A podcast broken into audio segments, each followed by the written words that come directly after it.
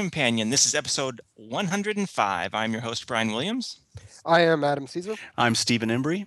And Merry Christmas, Happy Holidays, uh, whatever your holiday of choice. Uh, I hope it's the best one you've ever had.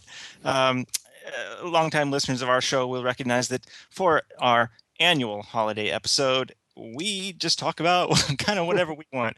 This will not be our traditional reviews episode. Uh, if you are uh, interested in purely those, I totally respect that. We will be back uh, in, gosh, I guess we haven't set it on our schedule, either two or three weeks uh, with the next episode, uh, like usual. But for today, we hope you will join us as we talk about a myriad of topics.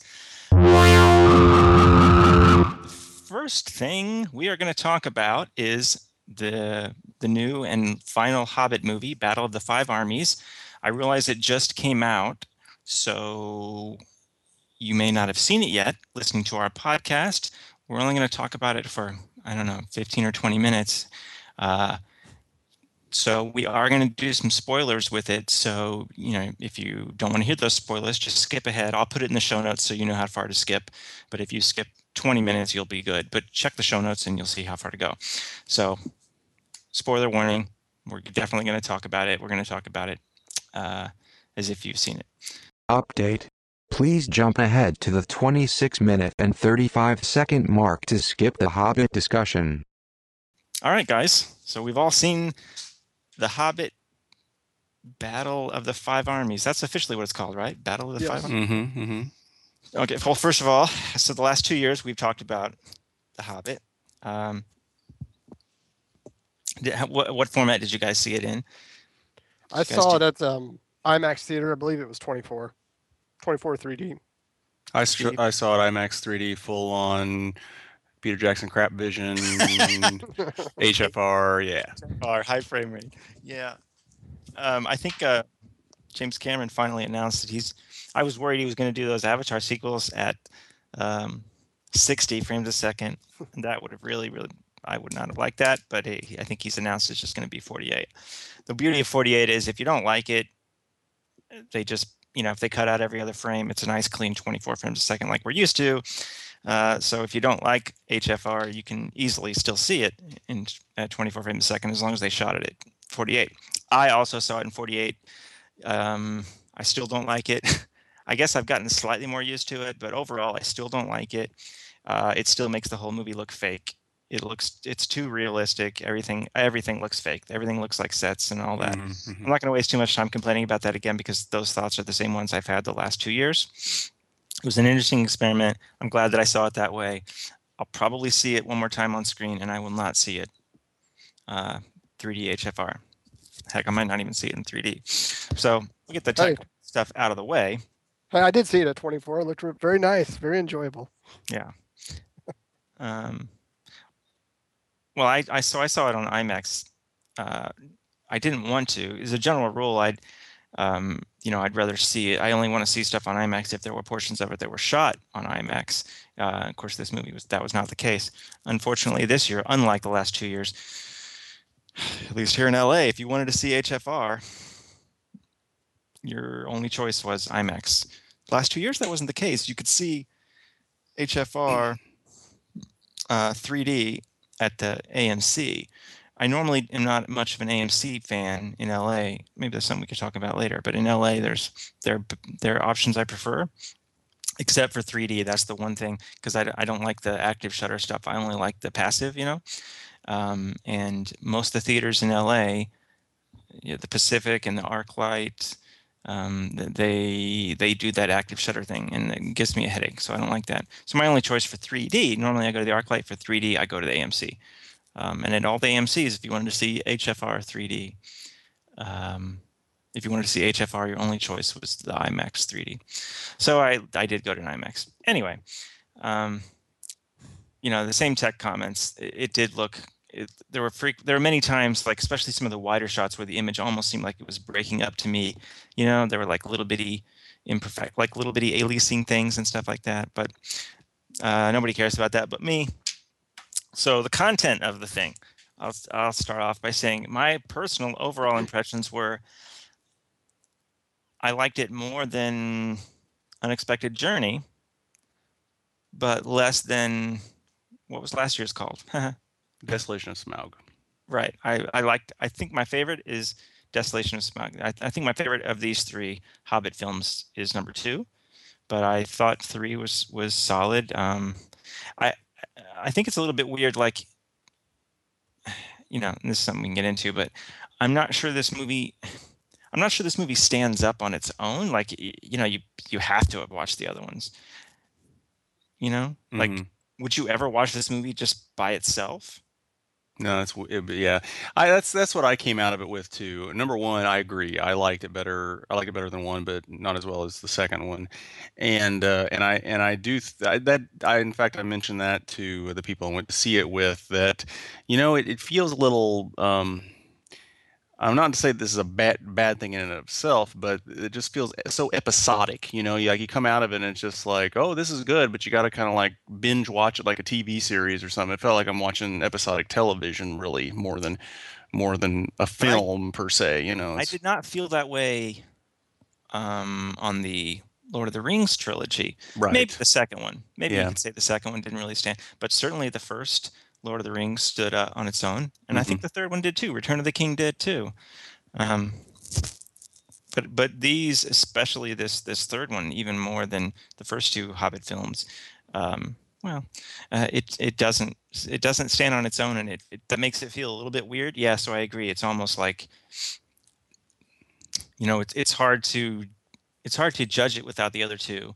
Um, I guess overall, I still feel it would have been, you know, I think he could have made two movies that were better than the three, and probably he could have made just one three-hour movie out of these three movies that was really good. Mhm. Um, I remember that's something Caesar you've you've disagreed pretty heartily about the last couple of years. Like you like these the longer versions and stuff. Do you still feel that way? Do you, how do you feel about the th- concept that it stands on its whether or not it stands on its own, and if does it feel like they kind of elongated it just so they could have three movies? Well, it certainly benefited us. We're sitting here having a nice conversation about it. So, in that respect, I think we should all agree that there's good thing for three movies.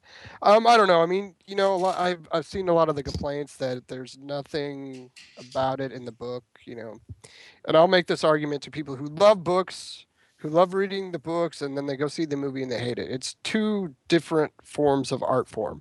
You're Yeah. never going to have a book that's going to be exactly the way a movie is, and the books that are written after the movie's been made aren't exactly like the movie. So you have to like take yourself out of that. It's if you if you can't, then you're not going to like the movie, and you probably shouldn't even go see it. Um, but I found it enjoyable.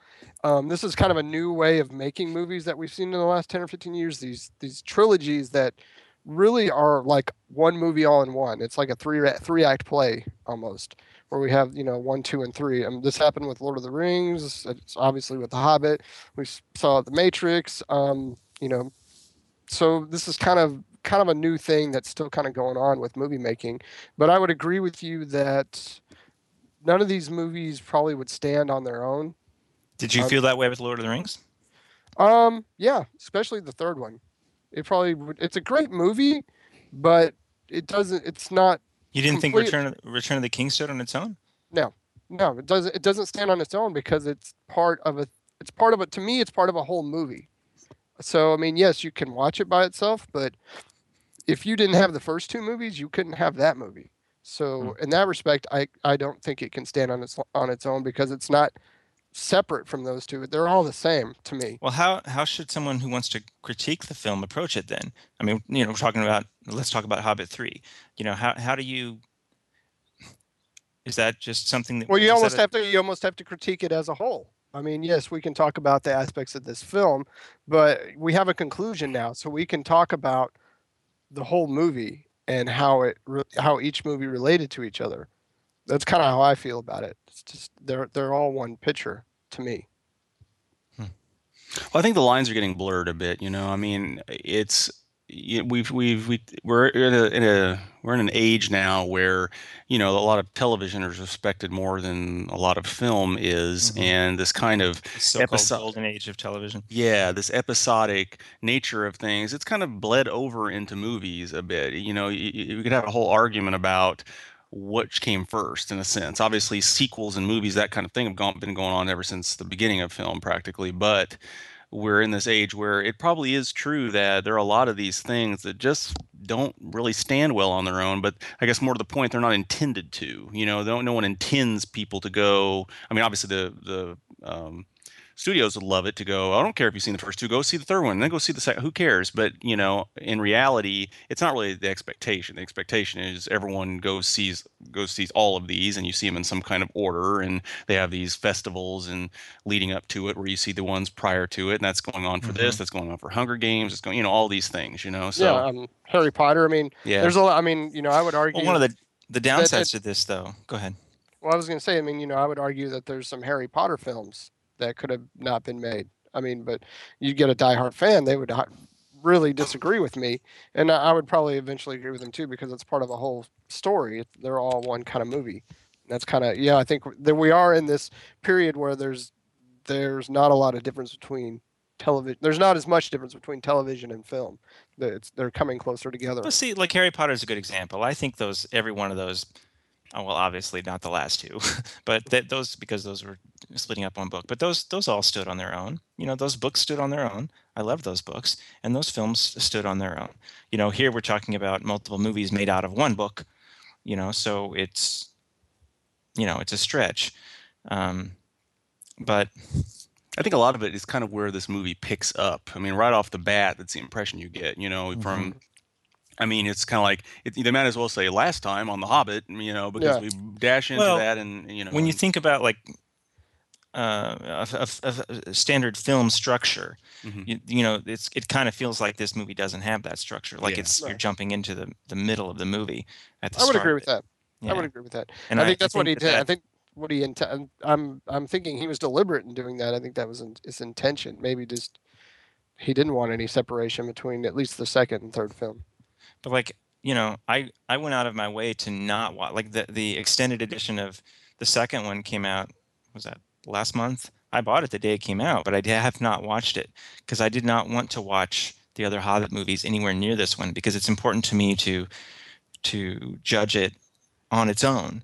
Um, and I plan to watch watch the the first two extended and then go watch the third one, you know, probably next month.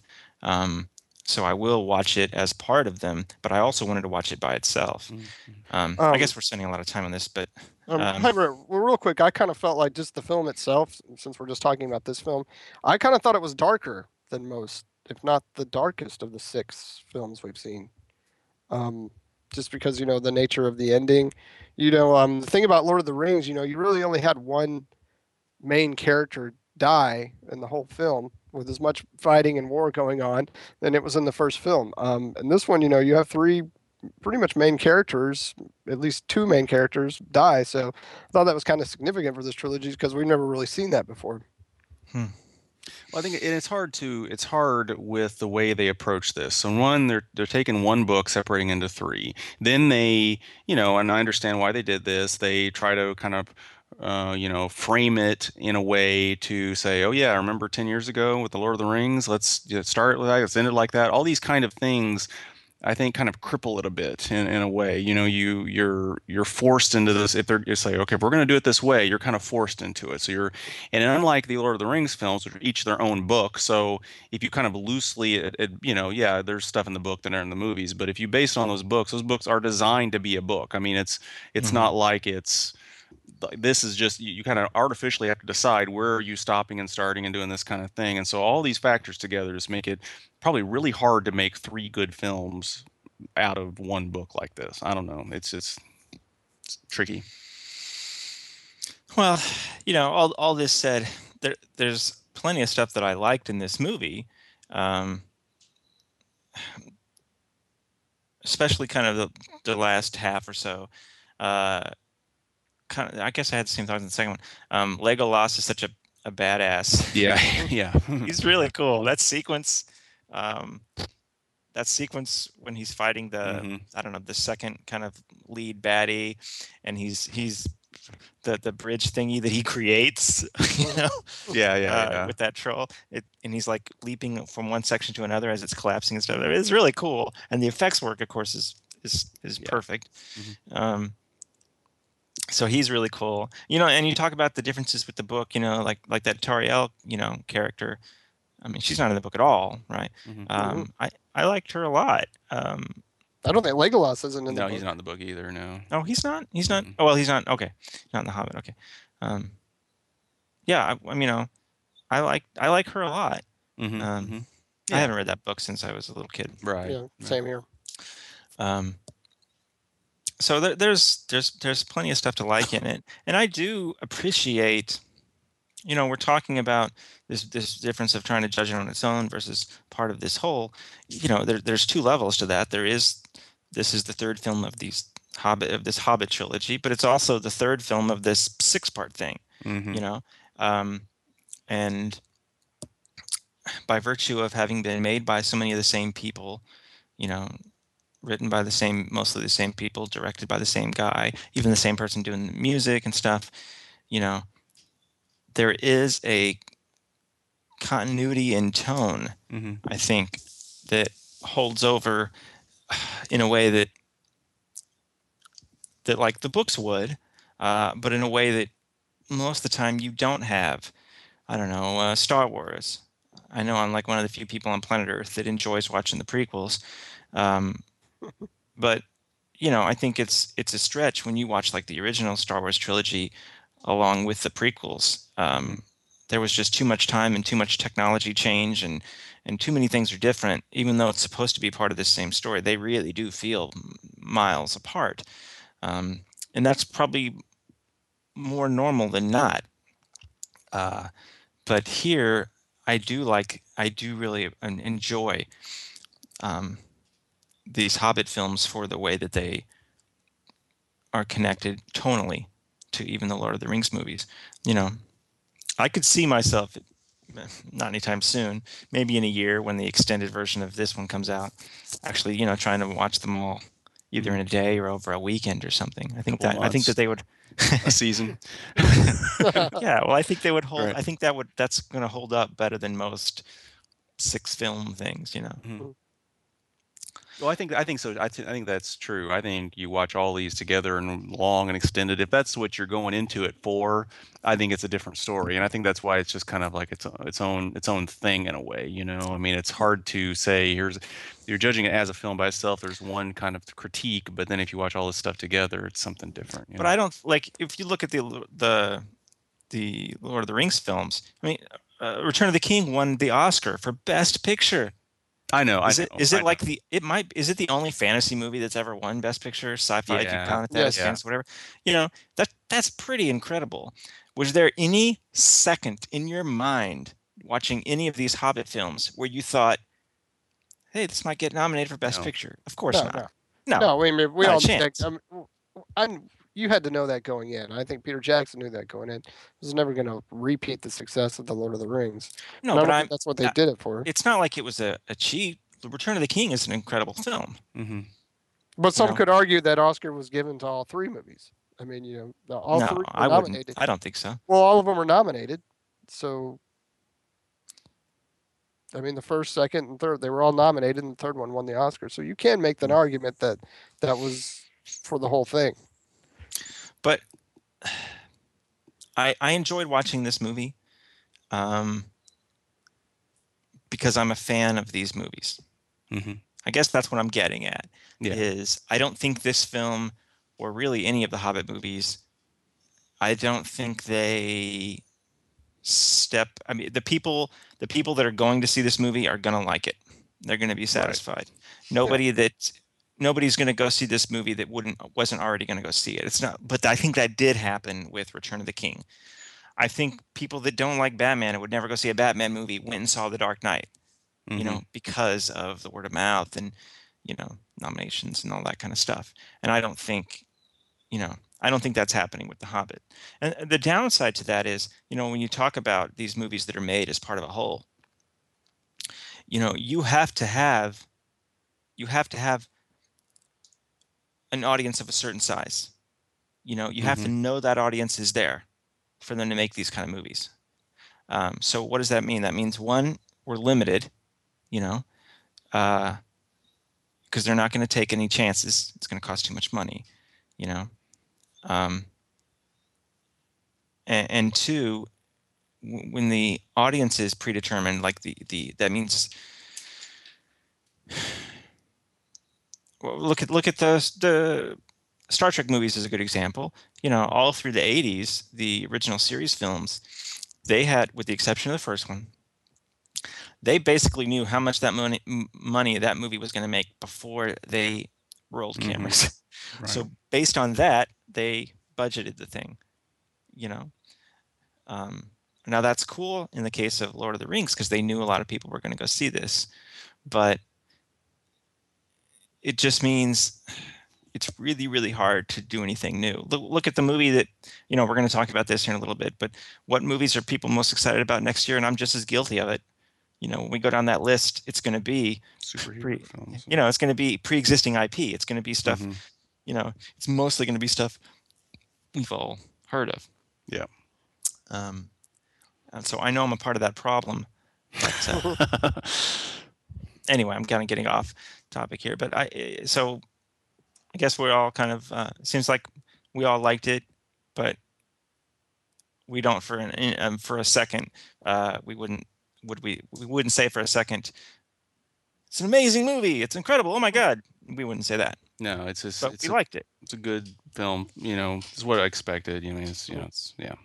I'm glad it was only like what 220 or something. If that movie had been three hours, Yeah, I mean, um, I think um, I think the one thing that I noticed the difference between this one and say um, Return of the King is like the the wrap up, and I know there's been complaints that the end Yeah. of Return of the Oh, King is kind of the just drags on and on and on. This one kind of wraps up pretty quick. quick. I'm ex- I'm expecting it to kind of drag on. That's what my expectation is because I'm Yeah. like I've been through this before. Okay, we're gonna, but it pretty much ends fairly quickly. so- There is no sense to how long that first Hobbit film is. That's just nonsensical. You know, Yeah. there's this that one is the most guilty of that. Yeah, the, and the only thing worse than that is the extended edition of that, which is only like 10 minutes longer or something. It's not that much longer. It's not like the old ones, the original Lord of the Rings, that are 30 or 40 minutes, but it's still longer. Well. I, I hope the added footage is um, at the beginning and yeah, his it's, it's, uh, it's home. dinner scene. Yeah. I think the dinner Excellent. scene is even longer. The, the dinner scene in that movie is longer than some people's movies. Yes. Well, if they Yeah. really don't make the money, that could be the prequel to the prequel. You know, that'd be one movie by itself. And I think that was an SNL skit a couple years ago. Was they were talking about all the different? It was like part twenty five. You know, and they separated it all. Well, Did you aren't there guys some watch- books that he aren't there some books that he wrote that were even predated The Hobbit or Well, there's the Yes, there is. appendices, you know, but they, think they we'll were ever all- see those made? Well, the problem is uh, the Tolkien estate. They don't really like the. They don't want. They don't like the movies. They don't want the movies to be made. Basically. Okay. Um, so I think they've they've pretty much you know they, they like had certain things they were allowed to use, but a- most of it they weren't. You know, and I think that the relationship between MGM and the Tolkien estate is is so damaged that it's certainly not going to happen anytime soon. Most people think it's never going to happen. I don't I don't know about that, but it's I mean we're talking a long, long time away. Have to be so far away that people's minds just get totally changed, as they sometimes do, but that doesn't happen in six months or two years. Mhm. So who knows? Um, Just talking of SNL, I don't know if you saw this or. yes, the Hobbit thing. The, Oh, that's the awesome. Yeah, yeah, so yeah. I fans, saw that, too. fans, people that have seen the BBC Office, go check that out. You know, yeah, that's hilarious. You know, Uh, it's it's really funny at first, and then I and then I realized like every, every scene they did, it was pretty much a scene right out of The Office. They Yeah. didn't really do anything different. I think maybe that would have been funnier, but I don't know. In a way, that was funny too. But yeah, that was that was pretty great. I like that. Uh, you know, to me, the the original, you know, uh, British Office is probably the funniest television show in television history for me. Um, so it was, it, that was fun. Yeah, I wish they could have gotten like Ricky Gervais to do. Great. Um, So anyway. I mean, um, what did you guys think of the opening scene, the, the death of Smaug? I was satisfied. You know, we talk about the second one was probably our favorite. Mhm. You know, for me, a lot of that was because he's the coolest dragon I've ever seen on screen, and he had some really cool stuff to do in the second movie. But in this one, he mostly just flew around a minute and died. Yeah. Yeah. Oh, I uh, like. Well, I did like his. You know, in the middle of the blaze, and he's you know basically telling um oh, the character's name. Sorry, forgive me. Um, that you know he's going to basically kill him and his son. That was kind of dark Yeah, and it's dark. It's dark. Did you guys watch the Colbert interview with him? no, I didn't No. see it. I oh heard- my god, it's hilarious. he actually comes and it's it's Cumberbatch doing the voice. Right. Nice. And He's interviewing him. The funniest part is when he's asking Colbert asks him about the special effects, and he goes, "It's so tedious, you know. You're just in front of this green screen. I think we have a picture." And they they, they, they, show a picture, and he's sitting there with all this cast and crew, like smile, and he's in front of a big green screen. He's got like this headgear thing on. It's so funny. How do you gotta watch it? It's hilarious. Cool. All right, I'll check it out after. And of course, they make a Benedict Cumberbatch joke too. Uh, all right. Um, Um, So, hey, real quick, did you guys get the Star Wars trailer? Mm-hmm. Yeah. did I we was kind of. At the top of it. Yeah. Did you get the Star Wars trailer, Oh, oh, Brian? yeah, and it just reminded me of how much I don't like post-converted 3D. But we'll talk about that later. okay, uh, folks, we're going to take a brief pause, and then we're going to come back with uh, our buddy Trey and discuss our favorite films from the year. And we're back with our good buddy Trey Murphy. How you doing, Trey? I am fantastic. How are you fellas doing? We're doing good, great. man. Good. Good. Merry Christmas. Merry Christmas to you guys. Thanks again for having me on. I greatly appreciate it. Always Sure. I. I think we had you on, was it two years ago for our holiday episode? I can't remember. I think so. I think so. I can't remember what we talked about, but today uh, we are going to be talking about our favorite movies of the year. Maybe we'll throw some TV in there, and then ma- and uh, we'll talk about what maybe what's what we're most excited about for next year. So I don't know about you guys, but I've got my list. I narrowed it down to like my eight top favorites that I've. Of course, you know there there are plenty of movies I haven't seen this year. Um, but of the movies that I have seen, I kind of nailed it down to my eight top favorites. Then I got a couple of honorable mentions, and then there's a few movies I wanted to mention that I was surprised they did not make my list. so, um, um, Trey, why don't you? Maybe we can each just mention one, and we'll talk about it for a second, and maybe uh, see if it's, if see if it's on anyone else's list, and we'll just kind of do a round table. Trey is our special guest. Do you want to start first? What's one of your favorites? Oh, sure. Well, I think, um, Brian, you know, the obvious one for me, one of them is, uh, man, I was really surprised I enjoyed Guardians of the Galaxy as much as I did. Yes. Um, it's one of those that going into it, I, I knew it would be a good time, but I didn't realize it would be one that would sort of take me back to uh, the way I felt when I was a kid. You know, going to the to the theater to see a movie and just genuinely having a good time, Mhm. uh, with, without trying to nitpick, just having fun. It, it was a fun, fun movie. Guardians works. That's one of my two like honorable mentions. If I was going to have a ninth and tenth place, it was one of those two. Um, it, it it's great because it works on in so many ways. The the first thing was for me. I I've talked on, on our podcast before, like at the end of our podcast when I'm talking about whatever um, you know. Uh, I'm I've almost got like superhero fatigue, you know, like especially with the Marvel films that they're they all they all feel the same. You know, I, I like I like them. They just all feel the same, and I'm kind of getting sick of them. You know, you've got the superhero. He goes through the same this the same exact structure. Every single one of them. Uh, it's always about finding some special gizmo or gadget or thing or whatever that's going to destroy whatever. You know. Um, so I was starting to get get sick of them, and then Guardians of the Galaxy just came out and changed it. You know, it was the first one that's changed it. Like I loved Iron Man, that was the first one of these, and then all the rest of the same. And now Guardians of the Galaxy was so different. So that was one thing that was it felt it made it felt so fresh. You know, Right. um, and I think a lot of it too was there's there's all this nostalgia stuff. Yeah, the, the '80s stuff for us especially. Um, uh, the the the mixtape is great. You know, there's so many things about it that that that it's weird because it's like this at the same time it feels so fresh yet so retro. There's so much star wars in that movie. It's nutty. Um, so it's it's it's weird that a, movie can straddle that line so well and and yeah it's just fun. It's just fun from start to finish. Chris pratt is like that's like the most perfect casting ever. Absolutely, and unexpected too. and what? Oh unexpected? It was unexpected that Yeah. Him in a role such as that, especially for anybody that's watched Parks and Recreation and seen him. yeah uh, his character. uh, Yeah, it's, it's not what you'd expect from him.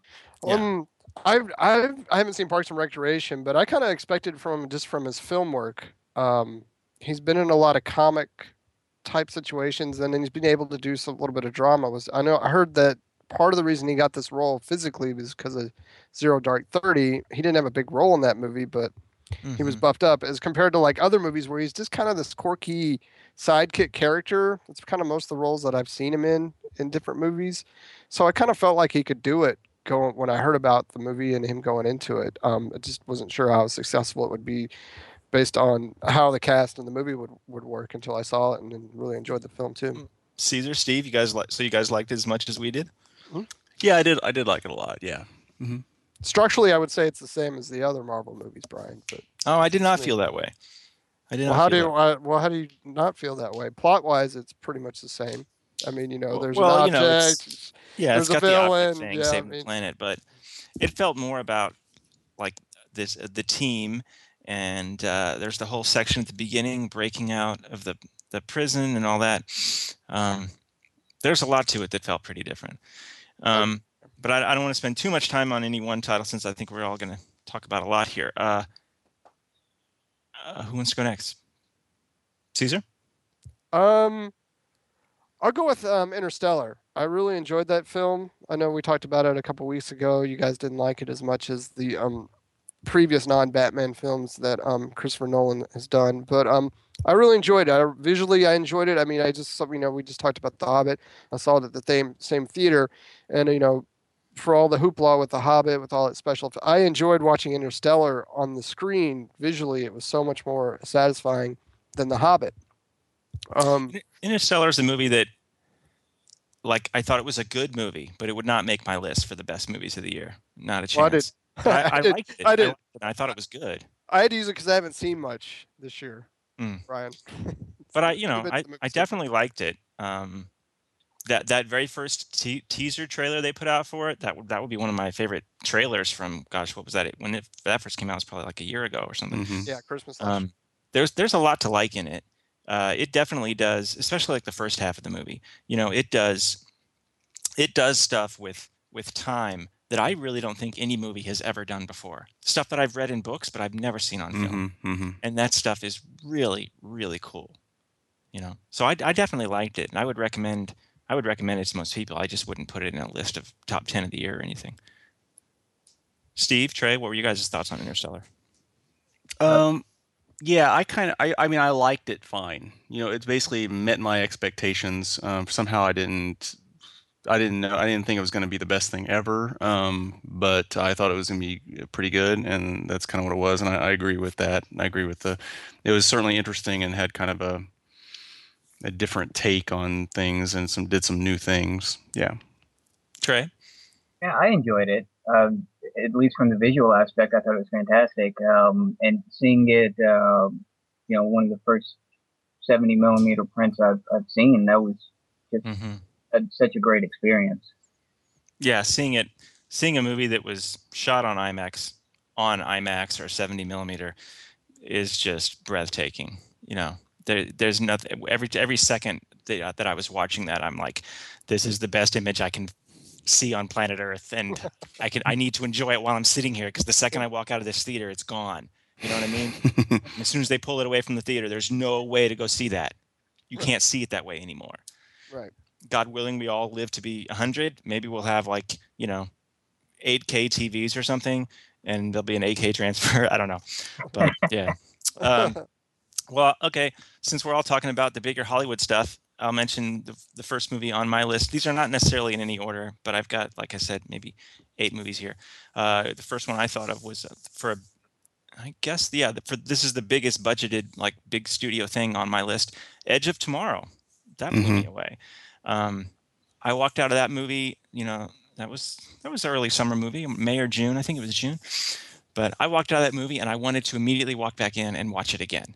You know, it had everything that I want out of a big Hollywood blockbuster, but um, it, was it was so entertaining and the story felt kind of new and I still love Tom Cruise, you know, uh, Brendan Gleeson. Um, oh, I feel so terrible. What's the what's the woman? Em- Emily Blunt. Emily Mhm. Blunt was a bad mofo in that movie, Mhm. you know. But so much of it, everything about that movie is just it's just a blast to watch. It's so much fun. Um, I was I was I, I was saddened that more people did not see it. I wish they had kept the Mhm. title from the book. The book was called All You Need Is Kill, which is such a Mhm. cool title. Why would you ch- turn it into this generic Edge of Tomorrow? That I guess they realized when they went to video. Yeah, I guess they realized that that was a mistake because Yeah.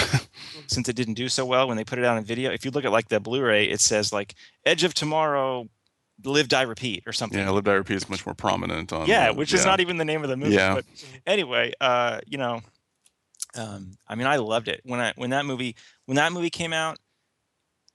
It was my favorite movie of the year up to that point. I will, as a side note, I will say overall maybe this is a little bit kind of a weak year. Usually, what happens for me most years, there's all there's one movie that I walk out of it. I'm like, oh my god, that's the best movie of the year. I'm not gonna. There's nothing this year that I'm gonna like more than that. That happens pretty much every year, except this year that did not happen. Um, but you know, when Edge of Tomorrow came out, when I saw that, I was like, that's the best movie I've seen so far this year. I really loved it. Um, I, I, I wish more people would see it. You know, listeners, if you haven't seen it, trust me, it's worth it's worth a couple hours of time. Also, if you like video games, it feels it's very much like a video game. Mhm. What were you gonna say, Trey? Uh, what I think what sold me on actually going to check it out is I, you know, I still like Tom Cruise. I I dig sci-fi, but Doug Liman Yeah, is really what what got me to say, okay, yeah, I will I will spend my money to go check this out on screen because I I love Doug Liman. I think he's a fantastic director. Well, I think he got hurt a little bit because, like, you know, he started the Bourne movies, but when Greengrass took over with the second and third ones, and Liman was still a producer, but I think I think Greengrass took them, especially the second. I think he took them to kind of another level, and then maybe that kind of hurt the way people saw Doug Liman. I don't know. Maybe I'm just making that up, but I, I have a lot of respect for him. That's for darn sure. Um, I really do. Okay, um, Steve, you haven't gone yet. Is there some? Yeah, I've I've got several. I don't really know which I was mentioned first. Um, Birdman. I really liked Birdman with Michael. That is on my list. Yeah. Yeah. Um, it was. It's. I haven't seen anything quite like that in a long time. I mean, it, I guess it come if you go back quite a ways and look at the output from a lot of co- other countries. Perhaps you, you know there's certainly a tradition of this kind of theater and what goes on. You know, on stage and backstage and all of that. So I'm kind of reminded of those things. But um, uh, in, in, uh, I like I enjoy the notion of a resurgence of Michael Keaton and actually doing something that he can you know you can say hey look he can do something worthwhile. And and you know the uh, it's so unusual. There's nothing quite like this. And of course it's Yeah. it's filmed in this way where it makes you feel like it's just one long take. Of course it's not but it's that kind of vibe. And uh, th- it's such a psychological drama too you know I mean and, and I think it also kind of make it it makes for um it kind of um that line between what's what's real and like what's documentary what's fiction what is life what is acting and i, I think it it makes all that so fuzzy and you kind of come to that realization that you know we all go around playing parts and playing roles and i, I think it kind of brings all that to the surface and i, I really enjoyed it Yeah, it's very meta in so many ways. Everything you're just saying, and then there's that idea too, like, you know, Michael Keaton did play this. yes yeah Did play Batman, you know, 25 years ago. Um, but yeah, I, I loved it. I really did. I it was one of those movies where you got like a smile on your face the whole time you're watching it because it's it feels so original. It, it never stops, like you said. This this that stuff they do with the camera, so it almost so it feels like it's one long shot. The performances are good. Like I don't really, I'm not much of an Ed, Edward Norton fan, but he's he's great in it. Um, what's her name? Stone? Is that her name? Emma- Emma mm, Stone. yep. She's fantastic. I didn't realize that she was so Mm. good until I saw this. You know, but, but Michael Keaton is mm, he's great. And there's like th- th- there's a scene in that movie. Uh, there's several scenes in that movie where the characters characters are like by themselves. But there's, there's a scene in that movie where he's he's he's he's in like his dressing room and he's tearing it up, and he's Mhm. talking to his like alter ego of himself, and he's and you're like, man, this camera is there's no there's no editing because the camera's just is you know it must be some guy with a with a steady cam just walking back and forth in this little bitty room, and he's and he and, and he it's just Michael Keaton for five minutes, and it's amazing. You know, I mean, it's something you, you, don't even think about it. You take it for granted, but 99.9% of planet Earth tries to do that scene, and you're going to be bored out of your mind watching it. hmm But you're not. You know, it's it's really good. What I think is nutty is like, can you imagine? Can you imagine some, them passing Michael Keaton this script? Say, hey, read this. You know, like, can you imagine reading that script? Be like, oh my god, you what are you smoking here? yeah, yeah. you know, I mean, it's really, it's really, really out there, and and the and I think it, it feels like kind of a, almost like a feat. You know, it's it's it's a little bit of a gimmick, I guess, but, um, but it, it it's it, it- seems so incredibly well planned out. Mhm. You know, it's it's it's a feat that it works like it does, start to finish. Well, and Um, what I really like about the the feel of a continuous take is that it's almost as if you're watching an actual theatrical performance, a play. Mhm. You know, it, it's as if you're doing that. I I thought it was great, and and that was also in my my top uh, on top of my list. yeah it, it it gives it this feeling of simultaneously feeling like you're watching a play but then also half the time when it follows somebody around into some corner you, you feel almost like a voyeur or something or Mhm. like or it's like pov without being a pov i don't know um yeah i i i, I really really like that movie uh and it's like that that was the whole score of that movie just some guy with some drums because that was amazing yeah, yeah. that's another thing. Um, uh, Trey, you got you got one, another one? Yeah. So that that was also on my list of, of my top eight. That Birdman was also on my list. Trey, you got another one? I I do. I'm just trying to decide what else to go with. Um, and I, you know, I liked Snowpiercer. I I really enjoyed Snowpiercer quite a bit. That's also on my list for the eight. My eight. What what did, what did you like about Snowpiercer? I, well, it was one of those that um, I think uh, after just coming out of the mind-numbing experience of the latest Transformers movie, it felt like a, it felt like a breath of fresh air. You know, like hey, a summer movie can be action-packed and thought-provoking, and just stunning. And I, you know what I liked most about Snowpiercer? There's there are just a, there are a few movies where I don't know. Let me think of another example. Highlander. Remember the Highlander? Mhm. If somebody tells you like sums up the story for the Highlander in like two sentences, you'd be like, "Holy crap! I want to see that movie." Mhm, if somebody mhm. tells you the plot, just the, the general story for Snowpiercer, how do you not want to see that movie? That's amazing. That's incredible. Oh, it's whatever. I don't know. 100 years in the future, the whole world is is snowed over. There's one train with humans left. That's it, and it has to keep moving or they die. And and you've got the workers and the upper class and the workers in the back of the train, and they're just fighting their way to the front. Holy crap! I want to see that movie. that sounds amazing, and it it is. It is amazing. It's really really good. And, Um, and and I- yeah, I think it's a kind of an achievement to make something that's fresh and fun and interesting, that's also so blatantly about, you know, class and castes and stuff like that too. When that kind of topic has been addressed so many times, you know. Uh, the other thing I have to, n- no discussion of Snowpiercer is complete for me without talking about performance. Um, what's his name? Chris Evans. Mhm. His name? You know, uh, I think it's easy to take him for granted in almost everything. Um, he's really good, and he's perfect in that movie. He is so Mhm. good in that movie. I wish he, I wish he could do more. That reminds me, I saw some other movie with him. I don't, I don't think that one came out this year. What was the movie with that serial? With the, with the no, the mob killer that he was. Um, Mm. glad glad uh, well he was really really great this is my point is you know it's easy to you know take for granted like captain america kind of stuff Mhm. but he's really good in snowpiercer but you know my favorite performance in snowpiercer tilda swinton is so Mm, cool in that Mhm, movie oh mhm. my god Yeah. she's amazing she's awesome Uh, she's so much fun to watch. Every single scene she's Yes. in, you just you're you're you're watching her. No one else, regardless of what's going on. You're just watching her. and she leaves the scene and you want her to come back because you want to see her more Yeah. Exactly. she is so lost in that show. I mean, she she loses herself in that character too. You know, it's it's unlike anything I've ever seen her seen her do. Yeah, I really I really dug Snowpiercer. Snowpiercer is one of those ones too where you know it's good because I saw that one based purely from word of mouth. Everybody was talking about how good it was, and usually when you go a couple of weeks hearing that, by the time you go to see it, it can't live up to it. But that movie did. It really did. Adam, did you see uh, Snowpiercer? I did not.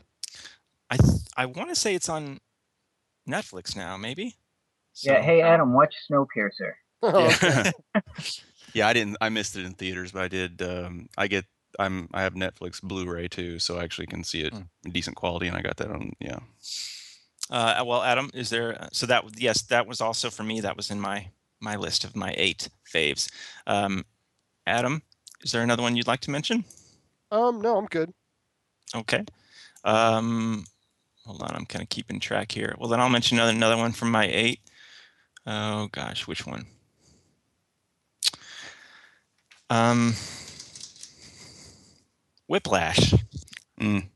I loved Whiplash.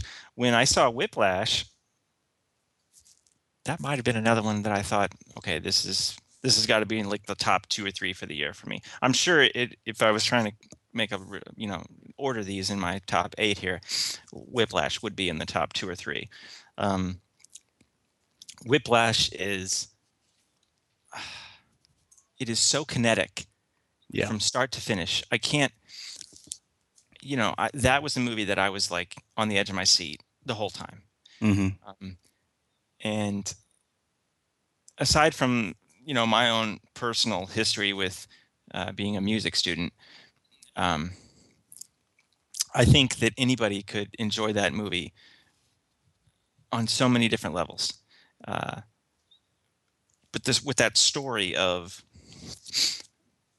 the way we the way we drive people, the way the way teachers drive students, um, but most interestingly, you know, uh, the way you drive yourself or don't. hmm Um, that that movie is just a blast, uh, and it's so the the performances again really really good. I guess that's a recurring theme here, but um, the kid that plays the lead, uh, I can't remember his name now, but I know it if you said it, and then J.K. Simmons, who I've always loved J.K. Simmons, but you forget that he can really really act, you Mhm. know. Um, and uh, I remember Whiplash is one of those movies that like I walked. I think I walked out of the theater and, and maybe emailed or texted you, Steve, to say you Mhm. go see this movie. Yeah. because you're gonna really like it. Um, And I did. also, yeah. great music. Yeah, Yeah, yeah, yeah. Yeah, it's it's uh yeah, like you said, it's so kinetic and you're just like a charge and it's one of the, like I just couldn't stop talking about it afterwards, you know. yeah, yeah. You just want to movies that sticks with you for days or weeks. because it's not, you know, there's the obvious stuff to talk about and then there's layers too, you know. So it's got that it, that kinetic that energy going on, but it's also got, you know, okay, yeah, you know, you you talk about um, like you said, education, the, the way people drive, do the ends justify the means? And then you kind of, to me, like it came down to it is like that notion of control, the control over yourself, the control over others in that battle, you know, and sometimes we don't even, aren't even aware of that tug of war, even, you know, it, it's, it's, it's fascinating. I loved it. yeah, he goes through those sequences, the character where he's, you know, he kind of minor spoiler, you know, he he he makes some changes to his life where he's, you know, uh, isolating himself in a way because he wants to because he because he's driving himself. He, this is the most important thing to me, you know, and then he gets to a point where he kind of abandons some of these things that that were driving him, and he kind of doesn't know what to do, and and he's kind of going around in circles, and and he there's almost like this sense of regret maybe and when he tries to go back to some of these old things they're not there for him anymore um, uh, trey did you see uh, whiplash I did not, but that is that's actually one that's on the top of my list to uh, check out soon. Well i definitely definitely recommend it um, steve do you have uh, another one I did want to mention, I've, I've got several I could talk about, but um, I did want to mention uh, Dear White People. I'm not sure if any of, if you saw that. Um, it wasn't as heavily marketed as perhaps some of the others, but I thought it was very good. And it's one of those that's even hard to describe um, without talking to someone who's seen it as to why it is so good. It's one of these that um, it has so much truth in it, and it, and I think it's so timely as well. For me, it's one of those that if um, years down the line, if someone wanted to ask where where does this country stand in race relations right now in 2014, it's like watch that movie. You know, it's Huh. it sums things up in that way, and I think it's so timely given all the uh, everything that's been going on. You know, Ferguson and uh, and and such, and we've got the Selma movie coming out soon. You know, I think all this together is I think it's bringing to light some things that uh, you know we st- we've still got a ways to go, and there's still some issues out there when maybe a lot of the population doesn't think there is in this regard. You know, so it's I think it's uh, it's a very uh, culturally relevant thing. It's an important movie to see. Well, you, you sold me on it. I remember you mentioned it to us recently, and by that point in time, I couldn't find it around LA, but I, I've seen that it's got a, a video release date for February, I think. So I'm definitely going to check that one out. Cool. Any, anybody else see Dear White People? That's another one on the top of my list. I haven't seen it either. Uh, well, speaking of your list, Trey, is there anything another one you want to mention? You know, one that I really enjoyed was um, a cool little revenge flick called Blue Ruin. Yes. Um, I, I liked it quite a bit. I thought it was a great, just slow, Mhm. slow burn um, that uh, you you don't see very often anymore. A film that actually takes its time to to build this character to completely understand where. Um, I, I can't even describe it right now. What, what I like so much about it, I just I like those slow burn movies that build to just an incredible climax, and that's pretty much what it was. Uh, so that's Blue Ruin. I know it's a um, that that is one of my two honorable mentions with uh, Guardians of the Galaxy. Where if I was doing a nine and a ten, Blue Ruin would be in there. And yeah, I'm with you. I really like those. I like those kind of stories, but I, you know, the first I don't know ten minutes of the movie, it pretty much sets up. Okay, this is what the movie's going to be. Here's the story, you know, and it's great. You know, it's really really good, and it's a you know, it's a small-ish movie um, that kind of lives and dies by uh, great performances and showing you kind of um, an environment like a part of this country, the United States, a little you know backwoodsy kind of thing that maybe we haven't seen very much in movies. Um, so it, it it it feels oddly fresh, even though it feels very very timeless that movie could have that movie could have been made 20 years ago pretty much the same you know and i think that's cool you know that tells you just how kind of universal the that story is i'm pretty sure it's on netflix now too so if you haven't seen blue ruin um, check it out it's very good when and one of the things that I, I just really loved about it, going back to films from you know 20 30 years ago is that it succeeds in actually shocking you with these scenes of, of violence whereas film today Yeah. you're you know it's from the get-go like oh hey here's a lot of people getting blown away and okay i, I don't care now whereas this one it, it builds to it and it really just it, it sucker punches you Well, I'm going to use that to segue into another movie from my top eight that maybe is my favorite movie of the year. It's certainly in my top two or three. It might be my favorite movie of the year. Uh, the Guest. Um, the Guest also kind of shocks you with some of its violence. But um, The Guest is a movie that came out in August, September. And when I saw that it was one of those ones where I walked out, I'm like, okay, that's the best movie I've seen so far this year. Um, it's it's so engaging. Um, the the lead in it is oh, his last name is Stevens, I think. He was on Downton Abbey. Yeah, he was the blonde guy on Downton Abbey um, for a while. Um, he definitely shows that he is, you know, big film star material. Um, but the guest is is I don't want to talk too much about the story because it would probably give some stuff away. But you know, most years my favorite movies are movies that that grab me in in a very kind of visceral, deep way because there's something going on with the way they're telling the story, the way they're combining all the tech work, the way they're even moving the camera with with performance and writing. Everything goes into it, and I and I'm and I'm sucked in, and I feel uh, I feel something that I haven't felt before. You know, um, usually that's what My favorite movies, and the way this movie opens, everything seems relatively normal, but you can tell, oh my God, there's something else going on. You know, and it grabs you that way, and that's that's the kind of stuff that I really, really, really love. Um, it is very violent. You know, if you don't like that, then don't see it. But uh, it also has all these fun like 80s kind of references. I like, you know, hey, I, I'm a child of the late 80s, really, but a lot of those 80s movies are some, still some of my favorite movies. This movie is unabashedly referencing um, uh, 80s horror and action movies. Um, did anybody else see The Guest? I remember I, I was talking about it a lot when it came out. Anybody else see it? I have not seen it. No. No. I just watched it the other night. What did you think? I loved it, absolutely loved it, and it's actually one that's in the top uh, on my list as well. And I believe I watched it on your recommendation. Um, but yeah, Dan Stevens, wow, uh, it's fantastic. He, uh, uh, it reminded me a lot with the the way the the the music and the um, uh, the camera work. It, it just reminded me a lot of Drive. Yeah, yeah. Drive was my favorite movie the year that movie came out. So yeah, you're right. Especially like the way the music is is integrated into what's going on.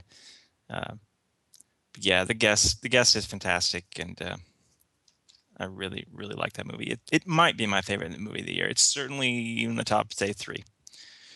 Um, who's got another one? I don't know. I don't remember where we're at. Whose turn is it? Well, I don't know if anyone's interested in kind of doing a prediction of what do you think will win Best Picture this year. Well, I've still got three movies on my top eight that I wanted to mention. before we Oh, get to well, something like that. then. Um, well, I just did the guest. Trey, do you do you have another one one that you wanted to talk about? Uh, I enjoyed Grand Budapest Hotel quite a bit. I did not see that one. I know it's it's a Wes Anderson movie, right? Um, it is. He's very like like if you like his movies, you I'm, I'm guessing you would love it. Yeah, I'm I saw it. I, I did like it, but I like Wes Anderson. It's that kind of thing. But I do think it's one of the better ones of his. Yeah. Yeah, it's um, oh, God, what was I heard somebody say the other day? It's uh, the best French film released by a Texas filmmaker. I, I heard someone say that the other day, and said, that's that's exactly right. But it's it's definitely worth watching. Um, uh, uh, Fiennes is fantastic. Everyone's just great in it, and it's all around a good time. It's a quirky good time. It's what you'd expect from a Wes Anderson film, and a little bit more. um well, I got three left. I'm sure one of these is something you guys want to talk about. Uh, Boyhood. Yep.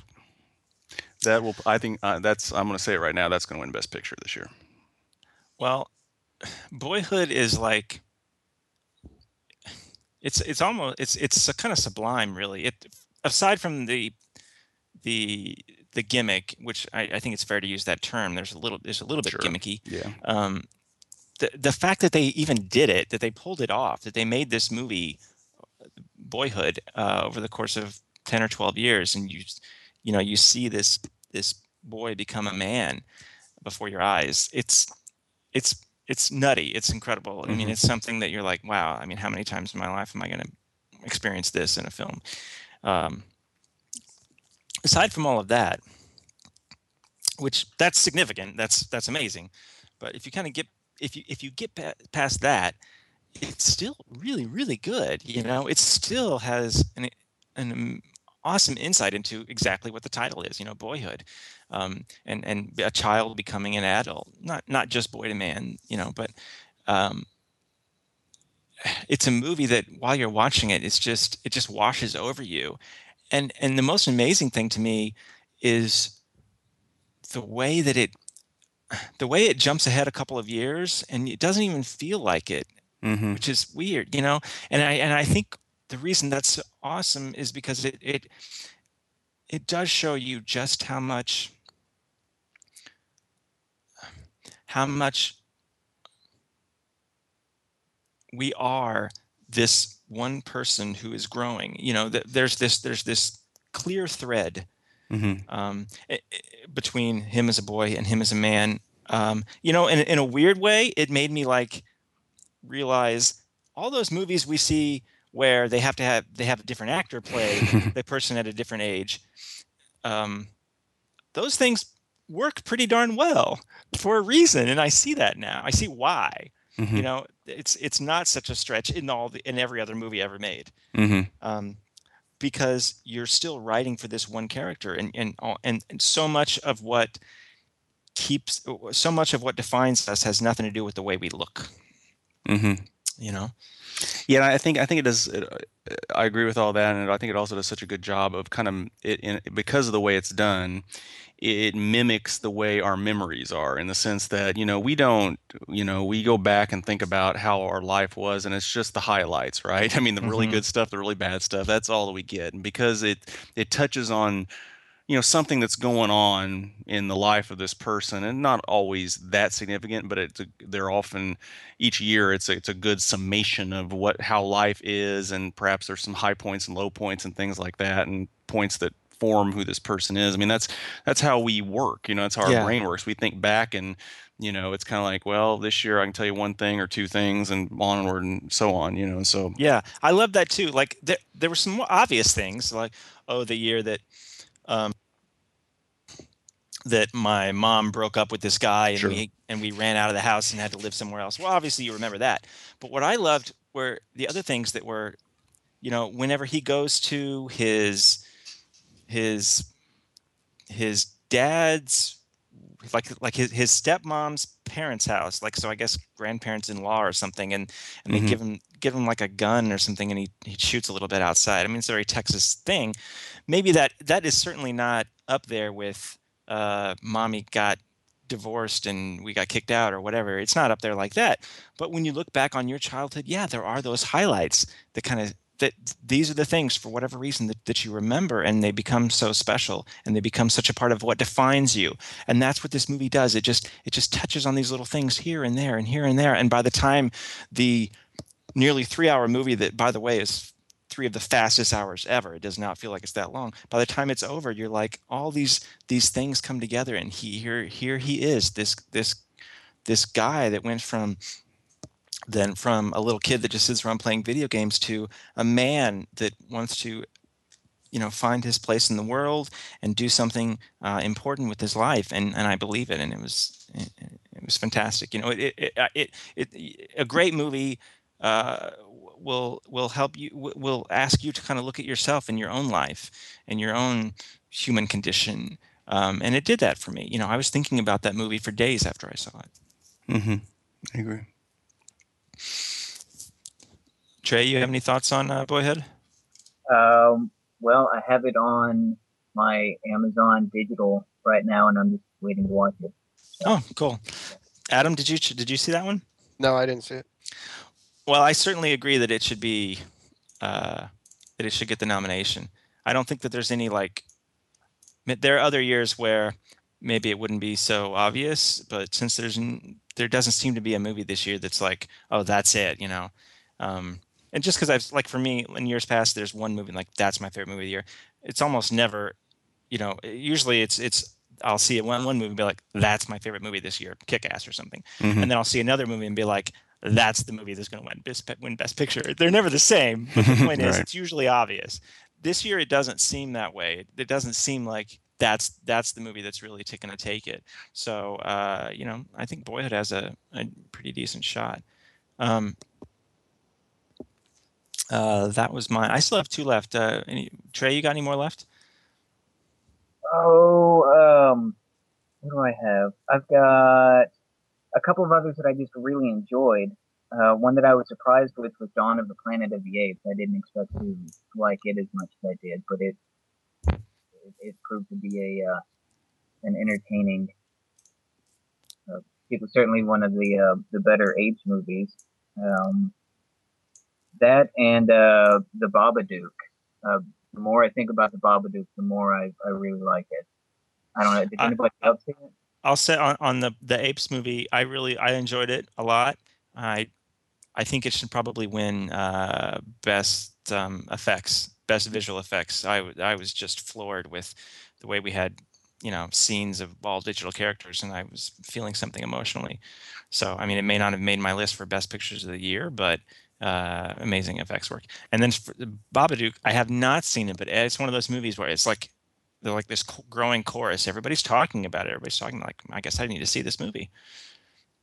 Well, and it's it's one of those. It's a horror movie, right? Horror. It is. It's it's a horror film, and it's one of those that it seems like it's just a your your run of the mill, you know, haunted house monster film that turns into something far more personal with the um the lead mother in the film. I don't want to go too much into it and Mhm. give anything away, but um, it's one of those. When I finished watching it, I thought, okay, yeah, that was that was serviceable.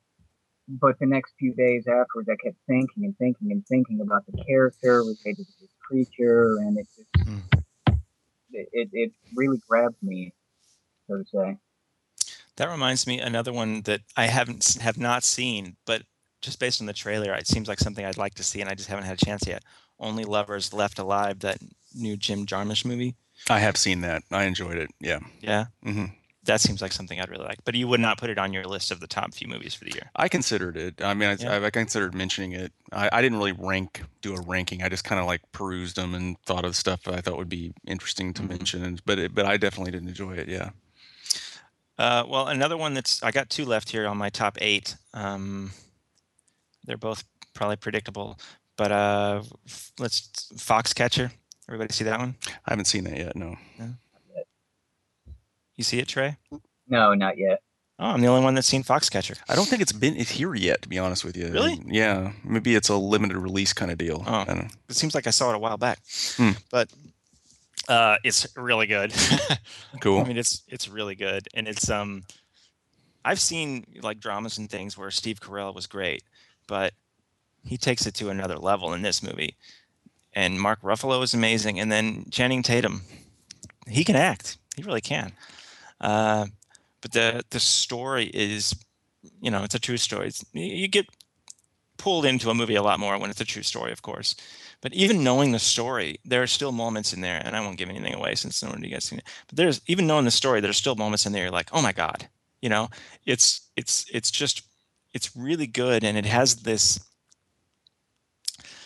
um, it has this like out in the snow, desolate tone to it, and the whole movie is this weird like like melancholy, but people are just disconnected. Um, uh, and, and, like uh, Channing Tatum, he's I've never seen him like lose himself in a role, but he's almost he's almost unrecognizable in the same way that Steve Carell is. Mark Ruffalo, I guess, is playing Mark Ruffalo, but he's he's very good too. You know, um, so I think more than anything, that's what Foxcatcher is. It's like you know, it's a little bit of that Tilda Swinton and Snow Snowpiercer. You know, it's like every scene you're just like you're just mesmerized by by watching these people, Hmm. um, and you can't. It, it, it's almost like this, like a like an incredible character study. I don't know, um, but it's it's very very very good. I can't imagine anybody seeing that movie and not really really loving it, and I can't imagine Foxcatcher not getting nominated. And that movie has to get nominated I- Picture. I just looked it up for the listeners. It, it, it is a limited release thing in November. It will uh, spread across the U.S. in January. So no doubt it opened in limited release, so it could be you know Ah. up for the Oscar. You know, but yeah, Well, it's very, very good. I'll, Awesome. I'll, I'll not talk anymore about it since nobody's seen it. I don't want to spoil anything. Well, I But- tell you what, real quick on Foxcatcher. Um, haven't seen it, but it does have one of my favorite posters of the year. What was Uh, the poster? It's uh, a silhouette of Steve Carell, um, his profile sort of torn off the poster with the school in the background in black and white. If you get a chance to check it out, it's really Cool. Very cool. Like- Uh, okay, well, the last one on my, my list was uh, Nightcrawler.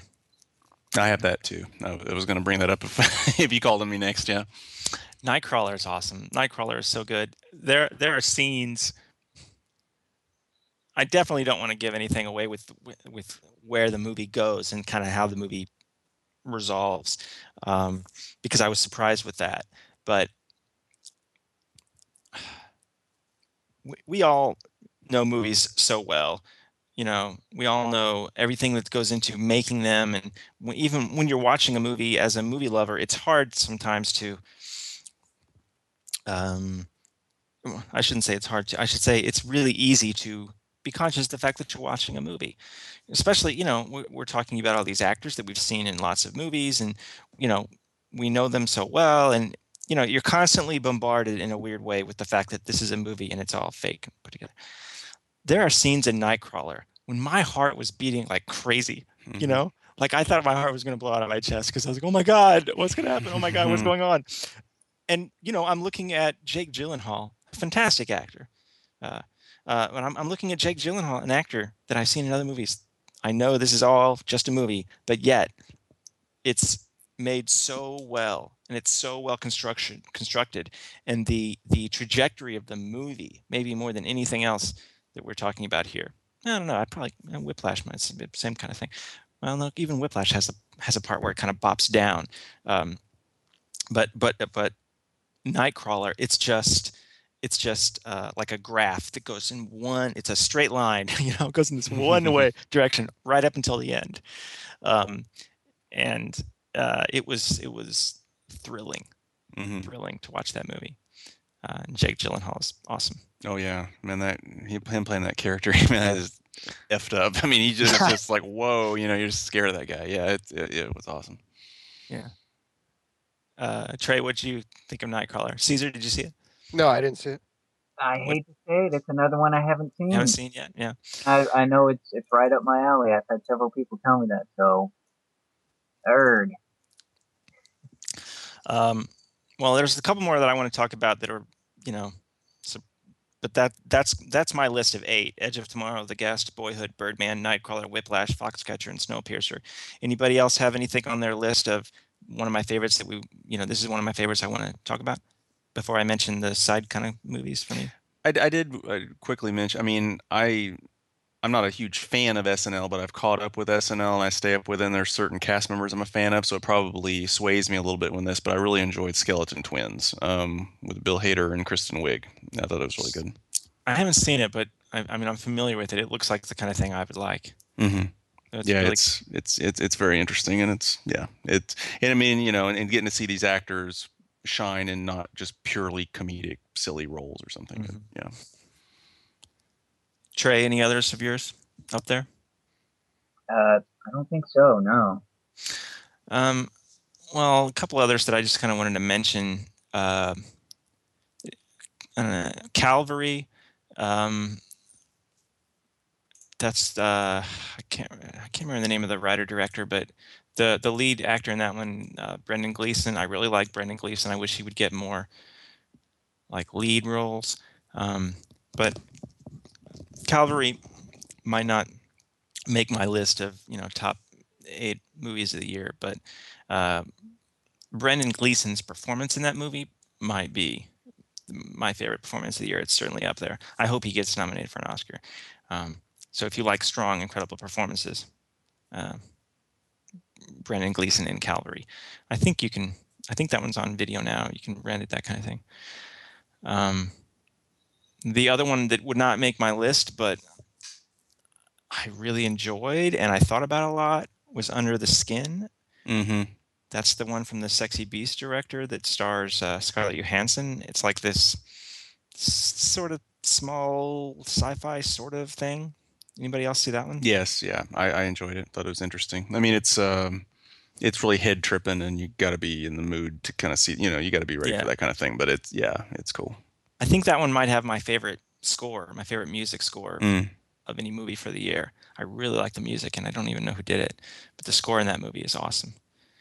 Um, um, uh, two surprises for me. Uh, Inherent Vice. Anybody else seen that one? That's Paul Thomas Anderson's new movie. No, it hasn't opened here yet. Okay. Well, every other year that Paul Thomas Anderson released a movie, it was either my favorite movie of that year or one of my favorite movies from that year. This is the first time ever where I would not say that about a Paul Thomas Anderson movie. Um, I mean, I, I went to see that movie based purely on him as the director, and it's it's okay. It's got a couple of cool moments and stuff, but not a chance would I put this on my list. You know, even when he's done movies that I didn't like as much as the others, like his last one, The Master. Um, I didn't like it nearly as much as some of his other movies, but still, there was this sense of you're seeing something unlike other things you've ever seen. And and if it didn't have every other movie of his I think at the end, I could have said if if I didn't know better, I would have said that's a Paul Thomas Anderson movie. I didn't feel that way about Inherent Vice. You know, it didn't seem um, to have his as much of his voice. I won't go into too much detail since it sounds like none of you guys have seen it. And I don't want to, you know, uh, talk solo about it for a while. But I know, like Trey, I know you're as big a fan of his Anderson's as I am. Oh, absolutely. It's, it's the, the day it hits here. Um, we're planning on checking it out. Yeah.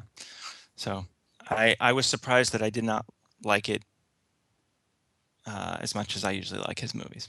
So I'm I'm surprised that this year he released a movie that is not in my list of favorites. And then the other one I have to say, it, probably my biggest disappointment for the year was Godzilla. Um, that was this year, right? Yeah, that was this Mhm. year. Yeah. Not because it was the worst movie of the year, but it was like probably the most boring movie of the year for me. I was and and based on I remember being at Comic Con and they played like this teaser before they shot any of the movie, and it was incredible. And I and the director talked about his approach, and I was so excited. And then I saw the movie, and I and it put me to sleep. So um, that was a surprise. Um, so I think I've talked about all the movies that I wanted to talk to. I'm going to spend like 30 seconds talking about TV, very, very, very briefly. Uh, if, what do you guys? Any other movies do you guys wanted to mention from this this calendar year? No, I'm good. Good.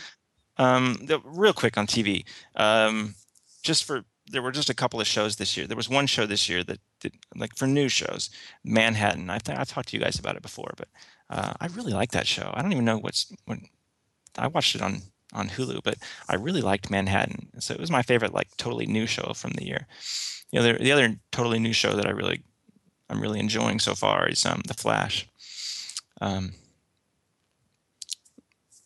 that's that's that's the extent of the. This is already going to be one of our longest podcasts ever. Uh, so I don't need to talk about any more TV. I don't know if you guys wanted to mention any TV stuff. No, we're good. Okay. So. Uh, so what about movies for next year? Um, oh, wait, real fast, Steve, your prediction for what's going to win Best Picture then is Boyhood. Yeah. Okay. Um, anybody else have a prediction on that front? Um, after I see Boyhood, I'll, I'll okay.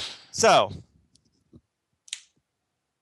I got to say, for 2015, the movie that I am most excited about by a long shot, based no doubt largely on it producing one of my favorite trailers in history, is the new Mad Max movie. Oh my God, do I love that Mad Max trailer! And there's a newer one um, that's pretty close to the first one. So I'd probably take either. I think I like the first one slightly better because there's not much difference. But uh, boy, do I love that trailer, and it makes me want to see that dang movie. Yeah, it does look pretty good. that's at the top of my list. Is, uh, yeah. Yeah, by for an order by an order of magnitude for me, am I most excited about um, uh, Mad Max Fury Road. Um, and then um, I've seen the trailer for Chappie like three times now, and it's and it still gets me really excited. I don't know if you guys. That's the one from the uh, District Nine director. Yeah, I saw that. Yeah, that's interesting. hmm It looks cool. I, you know, his last movie, I can't remember what it's called, the thing with Matt Damon it, and Jodie Foster. It was, it was good, but it didn't floor me. I mean, District 9 was my favorite movie of the year. That movie came out. Um, it didn't floor me that way, but this seems this seems uh, like he's going for that same kind of District 9 kind of feel. I'm, Um, I'm, I'm a lot more interested in the interview after today. I was so upset that Sony canceled that premiere. Um, that just seems like Silliness. Well, it just seems like th- th- there's a reason we don't negotiate it with terrorists, for example. It encourage, you know, when they when I mean, they've canceled the whole thing. I mean, Yeah. the, the Yeah, film's they not being it- released now. I mean, it's They put it on the shelf, pretty much. I I'm but doesn't that encourage? I know this is way off topic, but doesn't that encourage? Um, what do you encourage this kind of action on the part of Where do you draw the the line? What what if Yeah. what if Kim Jong Un doesn't like the moral stance of some film that some studio is putting out, and they start doing the same thing? Star again? You Wars? I don't like Star Hmm, Wars. This doesn't go. You know, I mean, screw him. You know, I'm sick of this crap. I'm, I'm irritated about this. Yeah. Yeah. But we can talk about it now because it's probably going to be a 2015 movie. yeah, direct to video. It'll be like, oh, by the way, that came out two days ago. Did you not notice? That's what's going to happen. Think Right. about if they do release it theatrically. Think about how much just uh, piss Free and pub they've it's gotten. gonna Make it's going to No, make. but so That's true. money. Everybody will watch it now, when however form it comes out someday. But yeah, but just uh, look at look at you're the losing a lot. millions. They Yeah. spent millions of dollars marketing That's that for a, crazy. it's for a Christmas release. That Like money is toast now. like Sony has a lot of room to be losing a lot of money Yeah, and stuff really- too. Yeah, that's, definitely don't. Um, well, we can't talk about 2015 movies without talking about Star Wars. At this point, I'm sure we've all seen the trailer. Uh, I was I was up on that Friday morning that they were releasing. Originally, I was going to go to the theater, and then they announced it was going to be on Apple TV and iTunes uh, Friday morning. I'm like, great, okay. So I got up at like seven California time, and I just kept refreshing and refreshing and I was rewarded at like 740, I think it was. It popped up, uh, and I, wa- promptly watched it like 10, 10 times in a row. Um, I think we're all excited about Star Wars. oh yeah. It looks cool. There's a new Jurassic Park movie coming out next year. I didn't Yeah. realize that. Yeah, I, eh, Chris Pratt taking over the world. Yeah. Uh, he's the lead in that one. But you know, I watched that trailer. I've seen that that Jurassic Park trailer a couple times now, and you know, I'm sure I'll see the movie. But there's literally nothing in that trailer that. It's kind of like the new Terminator movie, you know, that Genisys, where they Yeah. need to Mhm. need to get a dictionary so they can spell Genesis right. um, it's like that, you know. It's like, yeah, cool. I'm sure I'll see it, but this just looks like they can't get past the first two Terminators. You know, Mhm. this that's what it looks like. This Jurassic Park movie feels like, yeah, they they made one incredible Jurassic Park movie, and now they're just gonna kind of remake that forever. That's what it feels like. I don't know. New Fantastic Four. Sorry, I'm just going through the list of 20. At, at least you know Star Wars, it Mad Max. These are these are pre-existing IP that that there was stuff in there that felt new to me, while also, of course, you know, having old stuff. Um, American Sniper looks interesting. well, that's this year. That's Christmas. How's it coming out? Well, it hasn't. It hasn't come out yet, Brian. We can talk That's about true. it. That's true. But it does look cool. Yes, it Mhm. definitely does. Um, I promised our listeners we'd talk about Star Wars, and and nobody wants to say anything else on Star Wars. Well, I there's really not too. I mean, the trailer's really cool. I mean, I'm a little bit more excited about it after seeing it on the the IMAX screen. Um, but you know, it's, it's a year away. But you know, we got to we got to see a little bit more. More trailers. Is this where you want to insert your tirade, Brian, on post converted 3D?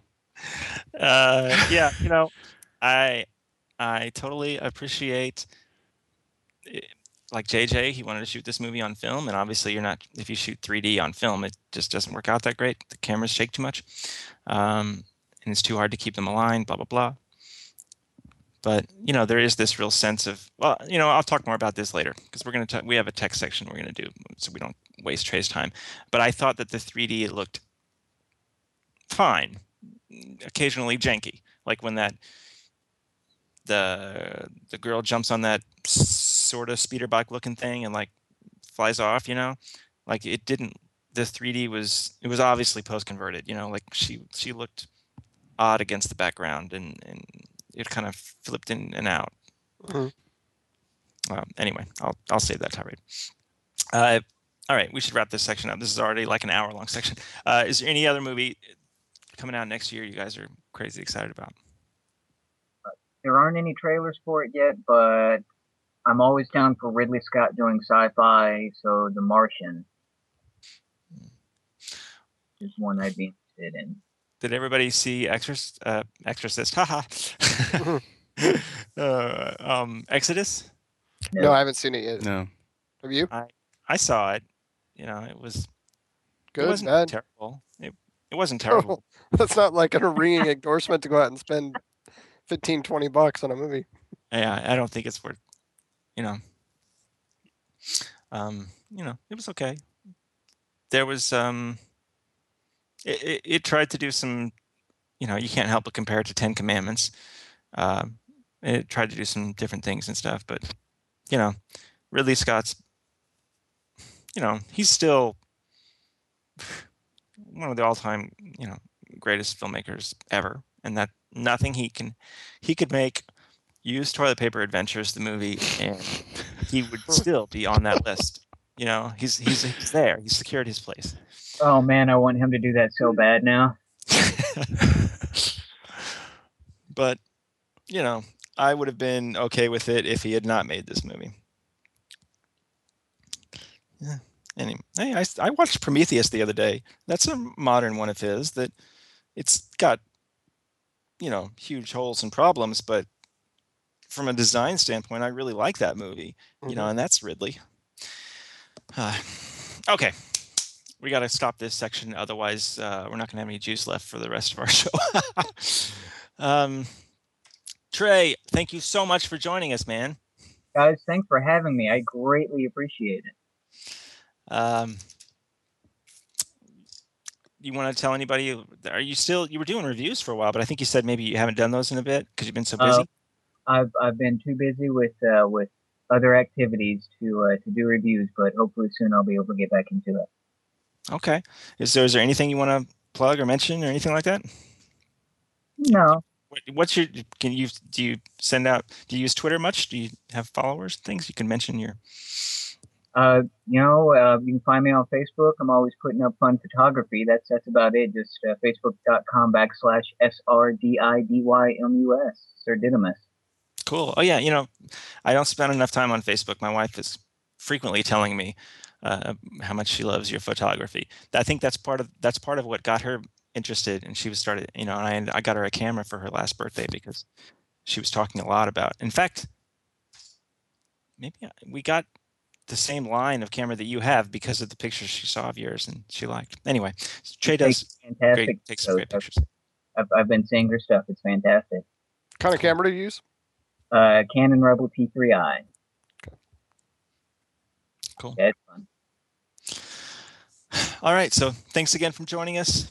And uh, listeners, um, we are going to hop into a uh, an interview, a brief interview that Adam did a while back with Leonard Nimoy. Do you want to set any of this up, Adam? Um, this interview short, took but- place in 2006. It was, for those of you familiar with the show, um, you've heard me tell this before. Those who, who aren't, um, I work in television, and this was one of my first interviews, and I'd never really done it in college. I just kind of got thrown into it, and so it's very raw. Um, the Marina That's why we're doing this one first, and then later in our podcast, we're going to have his more recent interview with Marina. yeah, my, my Marina interview is a lot more fluid. Okay, and smooth, cool. But All right. So um, enjoy. It was fun. I, it was listeners, stay around for that. And uh, Trey, thanks again, man. Take it easy. Thanks, guys. Why do you think Star Trek is still relevant after 40 years? I think we were very fortunate in that we had, uh, in the original series at least, a very limited budget. Uh, that meant that we could not afford a lot of very uh, spectacular physical effects. And that meant, in order to put a show on the air, we had to have strong stories. Um, because the stories were strong and had levels of, of thought and levels of ideas that could be experienced by a little kid or an adult, little kids on the one hand because of what they saw and adults because of what they understood, uh, the shows still remain relevant because the stories are still relevant. Okay. Um, how do you think um, Star Trek and your character Spock will be remembered throughout generations to come? Or will it? Well, you proceed from an assumption. which is that generations from now they'll still be aware of It's a, Spock. and I, I. I, assume it's a good assumption. Huh? I assume it's a good assumption. Yeah, I'm, uh, chances are that that um, people will be aware of Star Trek and Spock for some time to come, and that's um, that's a very proud thing. I'm, I'm I'm very pleased that it's over 40 years now since we went on the air, and we still have some have some relevance, and that's, that's I feel that we've accomplished something. Okay. Um, there's been talk that um, you and um, Shatner will be reprising your roles in the next Star Trek film. Is there any truth to that? I think um, the the thoughts are uh, uh, and the talk is premature. Okay. I know that there has been talk about another Star Trek film being done. I know I have seen press about the possibility of, of us being involved, but uh, I have no reason to believe that uh, that, uh, uh, that I know anything more than, than what you folks know and what's been published. Okay. Um, on a personal level, how has Star Trek impacted your life? I've had steady work ever since Star Trek went on the air. Uh, I've, I've uh, been able to do a lot of interesting projects all around the world, all around the United States and the world. Um, met a lot of great people, worked with a lot of very talented and great people. Been able to explore creativity on many levels. It's been a, a very profoundly positive experience for me. Okay. Um, a couple more things. Um, um, you, vi- you visited Chicago twice in the last year. Um, what's your favorite thing about um, coming to the Windy City? or what do you like most about Chicago? Coming here. Chicago's a great city. The, there's great architecture, uh, great art. The Chicago Institute, uh, Art Institute, is a, is a wonderful institution. Uh, I have acted in and around Chicago quite a bit and, and uh, had wonderful acting experiences. Um, Southern Illinois, um, Western Illinois, um, Chicago in town at the Shubert Theater. Uh, I have a lot of fond memories of experiences in and around the city. Okay. And lastly, um, do you have any predictions or advice for the Bears tomorrow? if you follow football. They're going to win. All right.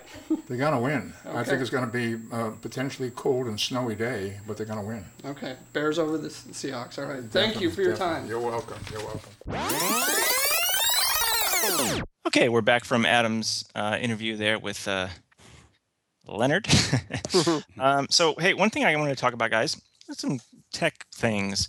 Um, so, I'm going to CES in a couple of weeks, and uh, one thing I'm hoping to see there is uh, maybe not any hardware, but at least they should have the, the specs finalized for 4K Blu-ray. Uh, Blu-ray has never taken off as it's it not as big as DVD, but it's a common misconception that Blu-ray is failing. Blu-ray is still making money. Library product doesn't sell so well. Uh, it's you know it's mostly new releases, but they still sell. Um, so I thought it'd be interesting. Like I have found, for example, with video games, I'm I have now gone all digital. I don't buy anything at retail anymore. I you know I buy a lot more movies than I do games, uh, but I am all digital with games. With books, I am now all digital. With movies, I've been all digital for years now. I mean, not, excuse me, not movies, music. With, with music, I've been all digital for years, outside of the occasional limited edition collector's kind of thing, of course. But you know, um, but movies, I'm still. I still prefer to get a Blu-ray. I would rather get a Blu-ray that comes with an iTunes copy. Um, even even if I don't use them that often. Um, but I still see a big difference in the image quality from even the highest, you know, the, from even the least compressed digital format, you know, online format uh, still looks more compressed to me uh, than a Blu-ray. So you know, personally, I'm still buying Blu-rays, which means uh, uh, I, you know, I think we can all assume the same kind of thing will happen with 4K.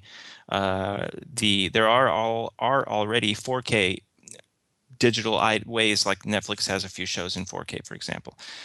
Um, but I, th- I think it's safe to assume that a new physical 4K Blu-ray format is going to have less compression and have it provide a better image than the more compressed things like say through Netflix. So my question is,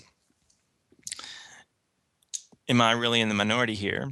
Uh, the average consumer, do you think that 4K Blu-ray is too little, too late? Um, is this is something that interests you guys? Um, I kind of think it'll probably be more of a, a niche product for guys like yourself, Brian. Um, I think most people are probably going to go more digital with movies, just the, just the way they did with um, TV, music, and um, you know that sort of thing. I do think it'll probably be a longer process. I don't think you know you're not going to see the disc go away for another at least another ten or fifteen years, just because the storage capacity is still high for all these movies that you want to keep. So I I don't see it being I don't see it um being like oh my gosh. I think it kind of will be the same as Blu-ray. You know you'll still have your niche buyers. I'll still buy some from time to time, but I don't. I think I think it's probably a little too late. I think, I mean, we're talking about this, but you know, two out of the three of us at least or I mean, I'm I'm kind of in the like you are, Brian, with the my views on this kind of stuff. I mean, I buy a lot of Blu-rays and, you know, I'm I'm nitpick about the quality and all this kind of stuff too, but I know the general populace um, isn't that way. So I agree it's going to be a niche product. I think it's just going to be, you know, what I'm what I see is a, a, a fragmentation. It's just a continue fra- continual fragmentation of the market in this way. I mean, some people never watch anything beyond their tablet on the toilet, watch keeping up mm-hmm. with shows or something, um, and then they just don't give a rip. I mean, you know, sure I'll go to the movie, sure I'll see it on this, but the, the as far as the quality, the compression, all these things, a good chunk of the population doesn't care, you know, and so I think I think it'll be, you know, I mean, heck, there's a there's a market out there for people buying uh, vinyl records and stuff. You know, I mean, and that's I'm not saying it's not really the same analogy here because that's a compressed product that has a limited you know um, highs and lows and things like that. But the point is, is that there are people that care about quality, even in something where I mean, like not some huge percentage of people do everything digitally with music now. So, but I, I don't. I think with I think people will buy Blu-ray 4K, but it'll be it'll be um, it'll be a niche thing. I think how they present it, how they pull it off, is going to make a big difference. I would I don't know how they're going to do it. What I would like to see is that ideally if they can make like a, a 4k blu-rays come out where they don't have to come out with 4k blu-ray blu-ray dvd for every single thing that comes out to, to make it even more confusing you know if i well, have a 4k blu-ray that'll also play it in 1080p and the and the player knows the difference when you put it in. I i wouldn't i wouldn't expect that mm-hmm. uh, but what would be nice is if kind of like what they do now where a lot of times you get those combo packs that have blu-ray and dvd yeah yeah. If they put the blu-ray 4k with blu-ray sure um, 1080p, um, that would be cool. I'd be fine with that. They could kind of start dropping DVD. Um, I think that's probably what they're going to have to do, at least to get. Because um, if you're a, if you're right now you're buying DVDs, you don't buy Blu-rays at all. You're not the market for Blu-ray 4K. Right, right. You know, but people that are buying Blu-rays, maybe those some of those people are mm-hmm. going to be which is why it's like niche of a niche. But maybe some of those people are going to be into the 4K Blu-ray. And I think over time, I think it'll be kind of like what it is now. I think over time, you know, the physical players that play things, you know, as time goes on, they'll they'll all play all of them, you know, and so gradually they'll just kind of fall by the wayside. The old players that are only DVD, only the plain Blu-ray, stuff like that. But but yeah, as time goes on, since more and more of the population just do things digitally, it's a it's a smaller percentage of things, but well, I mean, that's I mean, part of that is evident of what the death of the video stores. I mean, you know, I know a lot of people were happy when Blockbuster died, but I mean, you you don't you. I mean, that's to rent a movie. I mean, most people don't want to go out and spend, you know, thirty bucks a week on the the new release movie on Blu-ray. You know, if you get it on sale, maybe it's twenty dollars, and you know, maybe there's a couple times. So people don't want to spend like when you can go and spend mm-hmm. like three to four dollars, like you've done your whole entire life. You went to, you didn't go buy the movie, you went to Blockbuster and you rented it. Now, uh, now you don't have that avenue. So it's not that right. I don't think people don't appreciate quality. I think they do. They're just not given an option, and they don't want to go out and spend the twenty or thirty dollars every week for the DVD because a that costs money, and b that's storage. So they're not given an option to rent this kind of stuff, and that's unfortunate. And I hope that the avenues that we do have to rent movies just to see them one time mm-hmm. does become better. I hope they just don't slack on quality um, with Netflix, Hulu. You know, it'll be interesting well, to see because HBO is going to be releasing their app, so you don't have to have a cable subscription to get HBO. So it'll be interesting to see how they handle their quality when they start streaming stuff. You know, on one hand, most people's televisions in their home, you can't, you're not really going to see a difference resolution wise between 1080p and 4K. Uh, unless you've got a monstrously huge TV or you sit incredibly close, you're you're you're probably not going to tell much of a difference. You know, and I'm and I'm conscious of that, but still, I don't know. I still want them to make them, and I'd, and I'd like to consume that instead. Uh, but I think for 4K Blu-ray, the rumors have been that the specs are going to have other things that I'm way more excited about than resolution, um, like h- higher bit depth for color, for example. Mm-hmm. Um, mm-hmm. You know, these things have been 8-bit forever, but 10-bit color would be great. That would be awesome. You know, I work post production and I see practically the difference between this. You know, there's that banding that we're all just used to seeing in 8-bit, even with the best Blu-rays. You know, you can see that in the sky all the time, just as an example. Mm-hmm. Um, these are the kind of things where if we flipped it up to 10-bit color, heck, some of the rumors I've heard, 12. I don't think we need that. That's probably overkill, but um, being able to actually reproduce that uh, in a consumer form format would be awesome. Of course, then you're going to need a TV that can support that deep color too. But I don't know, but that that leads me to asking um, kind of something I was thinking because I know Steve, like you're in the market right now to get a new TV, Mhm. and I know you're interested in 4K. But like, how big of a TV are you thinking about getting? Because if you're going to get like a 55 or a 60 inch, you're probably not going to tell it. You can't really, unless you're going to sit two feet from the TV, you can't tell the difference between 4K and what is essentially, you know, 2K. Right. Um, well, I I, uh, I have a fairly how, how big of a TV do you think is? It seems like it seems like we're getting to the point where it's as where as big as TVs can be, not not from a design or technology standpoint, but from like if I told my wife I wanted a 120 inch TV, she would tell me to move. even if it was even if it only cost five dollars, she Sure. would not let me do that. Right. You know what I mean? Okay, so I, I now, mean, I'm I'm already You'd be better off getting a projector anyway. right. That situation. Well, I yeah, I mean, I have a fairly small living room, um, i relatively speaking, and I sit. I don't know. I, if I had to just throw out a number, I probably sit like seven feet away from my television. I mean, it's not. It's probably. I, don't- I don't know what the average is. I don't want to get into all that. But anyway, right now I have like a. I don't know what the heck is it a 48 inch TV um, that's you know 1080p, and I'm pro- I'm probably shooting a maybe 65 inch at that distance, and I you know it's one of those things that I know you could be even bigger or be closer for 4K resolution, but there's a little bit of a split the difference notion here because for quite some time, the vast majority of what you're going to be doing is just um, up converting, you know, 1080p because there's just not that much stuff out there. So for me, there's kind of a, a little bit of split the difference. There's also a little bit of practicality. I understand what you're saying. There, at some point, you hit an aesthetic where you, have to have a designated room or area where it makes sense and, and you know you, it doesn't even fit in the kind of living space that most people are used to so like i said i think it's just going to be a huge fragmented market depending on what people's priorities are and what they care about you talk about people that rent i mean i you know i, I know um, i you know live in i've work i work with a number of people that are a variety of ages so i see the gamut of people younger than me people around the same age people that are older you know there's still people that only get discs but it's not because of a quality thing it's because they just don't know anything else. We still have Redbox, you know, and things like that. Um, but there's others that are only going to be digital. There's others that don't care about the quality. Some that do care about it. It's just it's just a, a big a big mess, you know. I mean, but it's just it's just it's just the way the world is right now, and you know, and people are demographics are, are just spread you know people are living to very long ages. They have their ideas about what they want and what they are used to. And so i think i think for quite some time we're going to see a, a, a huge um, combination and variety of formats and media Yeah, it's funny you Yeah. talk about like how long these things live now too, because like so I have a 55 inch 1080p, but that's that I've had it for a couple years now, and but it's it's it's my first big TV. You know, before that I had like you know 40 or something, um, and I I'm already thinking like 2016 is probably that I'll hit five years on that TV at that time, and I'll probably I think I want to trade up then.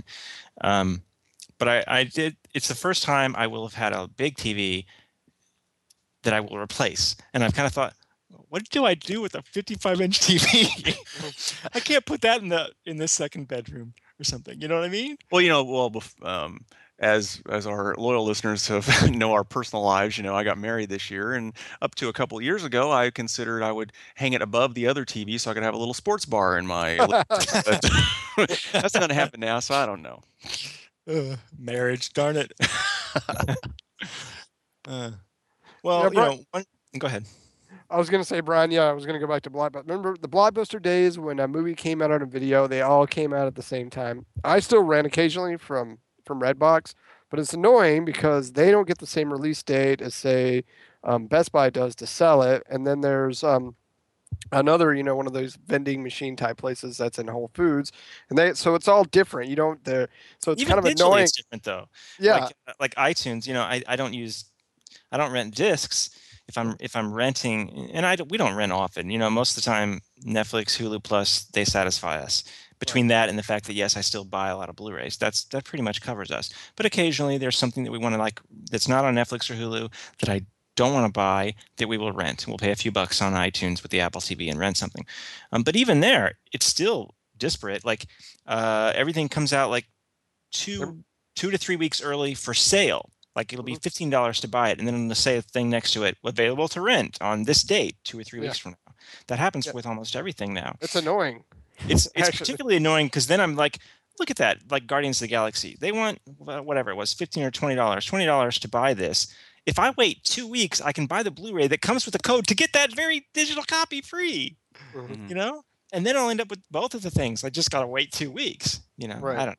It's nuts. I mean, and the only way, I mean, and I'm, I, I know you're, you know, Brian, you know, how you are about this too, but I have a collector mentality of something that, that's physical too. So that kind of adds to the whole thing too. But, you know, until the digital, until I can just yell at the TV, play this movie, and it's going to automatically pop up and it's going to be in the highest quality available, and I know what I'm getting, until that happens, I'm not even considering that notion, you know, it's just, but like, it's, it's so disparate as you guys are talking about. It's just, Well, hey, look, I, I've talked about, you know, I still have this at, at uh, the the post house that I work, uh, you know, three or four days a week at. We have a private screening room there. I mean, it's a it's a full on movie theater. It's just smaller than, you know, it's 15 seats, a 15 foot screen, 15 seat stadium seating, and I watch Blu-rays in there, and they're pretty large. And yes, there it's very obvious uh, a DVD versus a Blu-ray, but and I and and it, er, excuse me, it's very obvious a digital version versus a Blu-ray. Incredibly obvious. The digital really looks terrible at that size.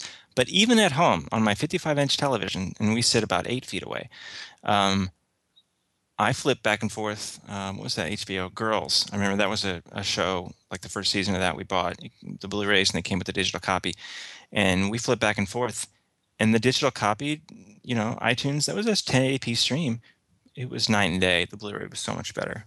And it's the kind of thing if you weren't A being it, it wouldn't be so obvious. But once we did, it was. Yeah, I found the digital copies are really only good for traveling. You know, you can throw a couple movies on your iPad or something. you Ah, know, just when ah. you're gonna. fl- I there is one other thing digital copy is awesome for, and as the only one of us three that has a child, I will point out if I take the planes Blu-ray and put it in, it comes up with this FBI logo, and then there's a Disney logo, and then there's an ad, and then there's another ad that just is there to tell you here's how to skip the ads. Which, if you then grab the remote and push the button to get to the menu as soon as you possibly can, then you can push play. This entire process is absolutely unacceptable to my three-year-old. hmm And in that sense, owning the digital copy, just grabbing that Apple TV, TV remote, jumping over to purchased, and touching the, you know, the the planes, and it's playing. All that stuff is gone. That is worth it. So for kids' movies, hmm and it'll even pick up where you stopped it the last Yeah, time. so that's true. Uh, for kids' movies, it is definitely a value add to me, no doubt about that. I- You know, and and I I I, I cash in if if there's something comes with ultraviolet and, and and not the iTunes copy, I'll cash it in. But I can tell you, I've literally never watched just because I feel like maybe someday I'll want to, but I've literally never watched anything on ultraviolet, not once Yeah. ever. It's just too much trouble. It's just Yeah, too much of a pain. Um, but my iTunes copies, yes, I have. I've loaded those onto the iPad on a plane, uh, or I just have this thing I like to keep stuff on my my iPhone, certain Star Trek movies, or my son, you know, planes movies or something. So that we do. So it it is iTunes. Uh, Ultraviolet is not an value value add. I wouldn't buy something just because it came with that, but I will occasionally do that for iTunes. That that is a value add to me. That Um, is sometimes I'll, I'll actually buy something just because it comes with an iTunes copy. See, I'm I'm kind of on the flip side of you guys. You guys buy a lot. I will refuse. I don't care how much I like the movie. I refuse to buy a Blu-ray unless it has an iTunes digital copy on it. I refuse to do it. I'm just like I'm not doing it because then I'm gonna have to buy it again when you guys release it specifically only. So I just won't do it. It just Well, I understand from one point for for studio big big budget for big studio movies, I totally agree. But I understand that there is a cost associated with keeping this movie on a server always and forever. You know, I would not expect I don't know. Um, UHF came out on Blu-ray this fall. There's an obscure movie from the 80s. I do not expect you know, uh, Shout Factory to pay the incredible money it would cost to keep that movie on a server so that I could always have access to it in the cloud. So uh, I, I don't Well, I mean, expect it for certain movies, well, but that's- definitely for well, big that's why you just download it to your own. I don't I don't take movies off the cloud. I download them to my own computer. They're on my hard drive. That's no, I would never do that because it takes up too much space. I, I, So- I just I just stream them on my Apple TV or, you know, if it's that rare thing, I okay, I'm gonna put it, I'm gonna download it to my iPad because I'm gonna play it on a plane. That's different. But for the most part, it's just streaming it on the Apple TV or heck, you can even stream it on on your iPad or iPhone, but you got to be You gotta be connected. So Yeah. no, no, no, no. I don't even bother with that. I mean, it, I have to be able to download the movie. I know Doesn't that like load up your hard drive? No, not too much. I don't. It's not like I have a ton of them. I might have ten total. Like I said, I don't buy Blu-rays that often. And really, what they came down to for me was stop when I because I used to buy DVDs left and right in the day. It just came down to storage, and then having to rebuy them and just I kind of got fed up with the whole process. I mean, I'll still like I said, I bought Guardians of the Galaxy, but I just I might buy like two or three a year now, and that, that might be just because my job. I have pretty much unlimited access to any kind of television or movies I want to watch at any specific time. So that's probably added to the fact that why should I spend twenty or thirty dollars on a movie that I can see for free whenever I want? Uh, that brings me to one other thing I wanted to ask Tech Stuff. Um, do you guys watch? You know, I said earlier I would talk about it, so I'll talk about it now. Like, do you think 3D is dead in the home? Because that's one thing that's nice about 4K TV, um, is that that 1080p 3D can look really beautiful on a on a 4K television. Um, I said I would talk about my. I'll keep this really brief, but I said I would talk about my personal philosophy about post-converted 3D. I generally, I, it's not that I that I hate post-converted 3D. It's just here's my philosophy. I do not pay extra for post-converted 3D. It's that's very simple actually, with the with the exception of the occasional collectorsy kind of thing, like say Star Trek Into Darkness. Um, which I, you know, I just as the completionist owning like every Star Trek Blu-ray, that's a different kind of thing. But as a general rule, I do not pay extra for post-converted 3D. So, like my wife and I get to, we're fortunate enough to get to go to these Marvel Marvel Marvel premieres. Those are almost always in 3D, but Marvel refuses to actually shoot anything in 3D. They only post-convert. That's not costing me a dime. I'm happy to watch that in 3D. But I said Edge of Tomorrow was one of my favorite movies from the year. I saw that one. I was a paying consumer. I went to the movie theaters and saw that. I know it was post converted 3D. I did not pay the $5 surcharge or whatever to see the 3D. I just saw it in 2D because I know it was post converted. If you want me to pay extra for it, a Blu ray, you know, if I'm going to buy it, a movie on Blu ray, and I know it was post converted, I'm not going to pay the extra five bucks for the Blu ray 3D. I will just get the Blu ray 2D, you know. So that that's that's my general philosophy is I don't pay extra for post converted 3D. Um, it it's fine. I don't hate it, but it if you just think about it logically, people that tell you post converted is just as good, of course it's not. It's not. This is not rocket science. We have two eyes. Close your eyes when looking at an object. Look at the side of the object. Go look at one eye at a time. You know you can you're going to see different parts of it. There's no way to like replicate that after the fact. It's just a pop out. It's the difference between seeing actual depth and seeing a pop up book that's all that's going on. They're just rotoscoping. They're just cutting these things out and then putting them in a different uh, spot in the plane.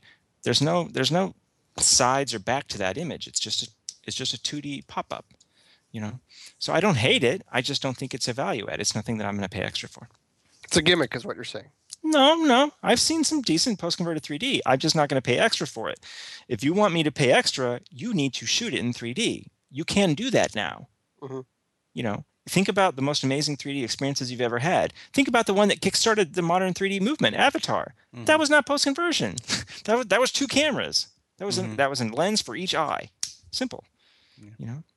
Yeah, I, I agree with that stance. There's really, we're talking about two different issues here about you know 3D in the home versus and and this notion of yeah t- I, I, I don't- I also don't hate it but I don't watch it I'm not going to make a choice to go watch it to me it's just kind of a what's the point thing you know I mean it's kind of like someone trying to trick me with something or whatever Well, you that's know? I that mean, should be evidence to people out there that it's inferior. The studios go out of their way a lot of the time to hide the fact that a certain movie was post converted. you have to go look it up. It's not like they're do. advertising it. They're not like saying like, okay, go see this in post convert or go see this in real. It's like, well, it's because ninety some percent of the population doesn't even get it. you know, that's the thing. You know, so You will occasionally see movies that were actually shot in 3D advertised as such. Mm-hmm. mm-hmm. yeah, yeah. Yeah, I'm. I'm just never. I the 3D thing. Like I'm with you. on the yeah, Avatar was great. It's still the best 3D movie I've ever seen in what it's what's it been like six years now. Um, nothing's even come close to it since, and I'm kind of annoyed. Even in the theater, there's no way I would do it in the home. I'd have to wear glasses and that kind of thing. In the theater, it's even kind of gotten annoying. Even with The Hobbit last night, if you move your head a little bit the wrong way. I mean, it kind of distorts the picture that you're watching, so it's kind of annoying in that sense because it's like, okay, I just got taken out of the movie because I, you know, bobbed my head to the left a little bit, and so it is. It is very. I I just think it's been overplayed, and it's when, um, you know, Interstellar was not 3D, and I enjoyed that far more visually than any 3D movie I've seen since Avatar. So, So for you, it's not just a question of is 3D dead in the home. You you think it's it's overplayed in the theater. Not in Mm. post conversion, yeah. And I just, oh, I think it's overplayed. I don't think you need 3D for every single film, not even every single action film.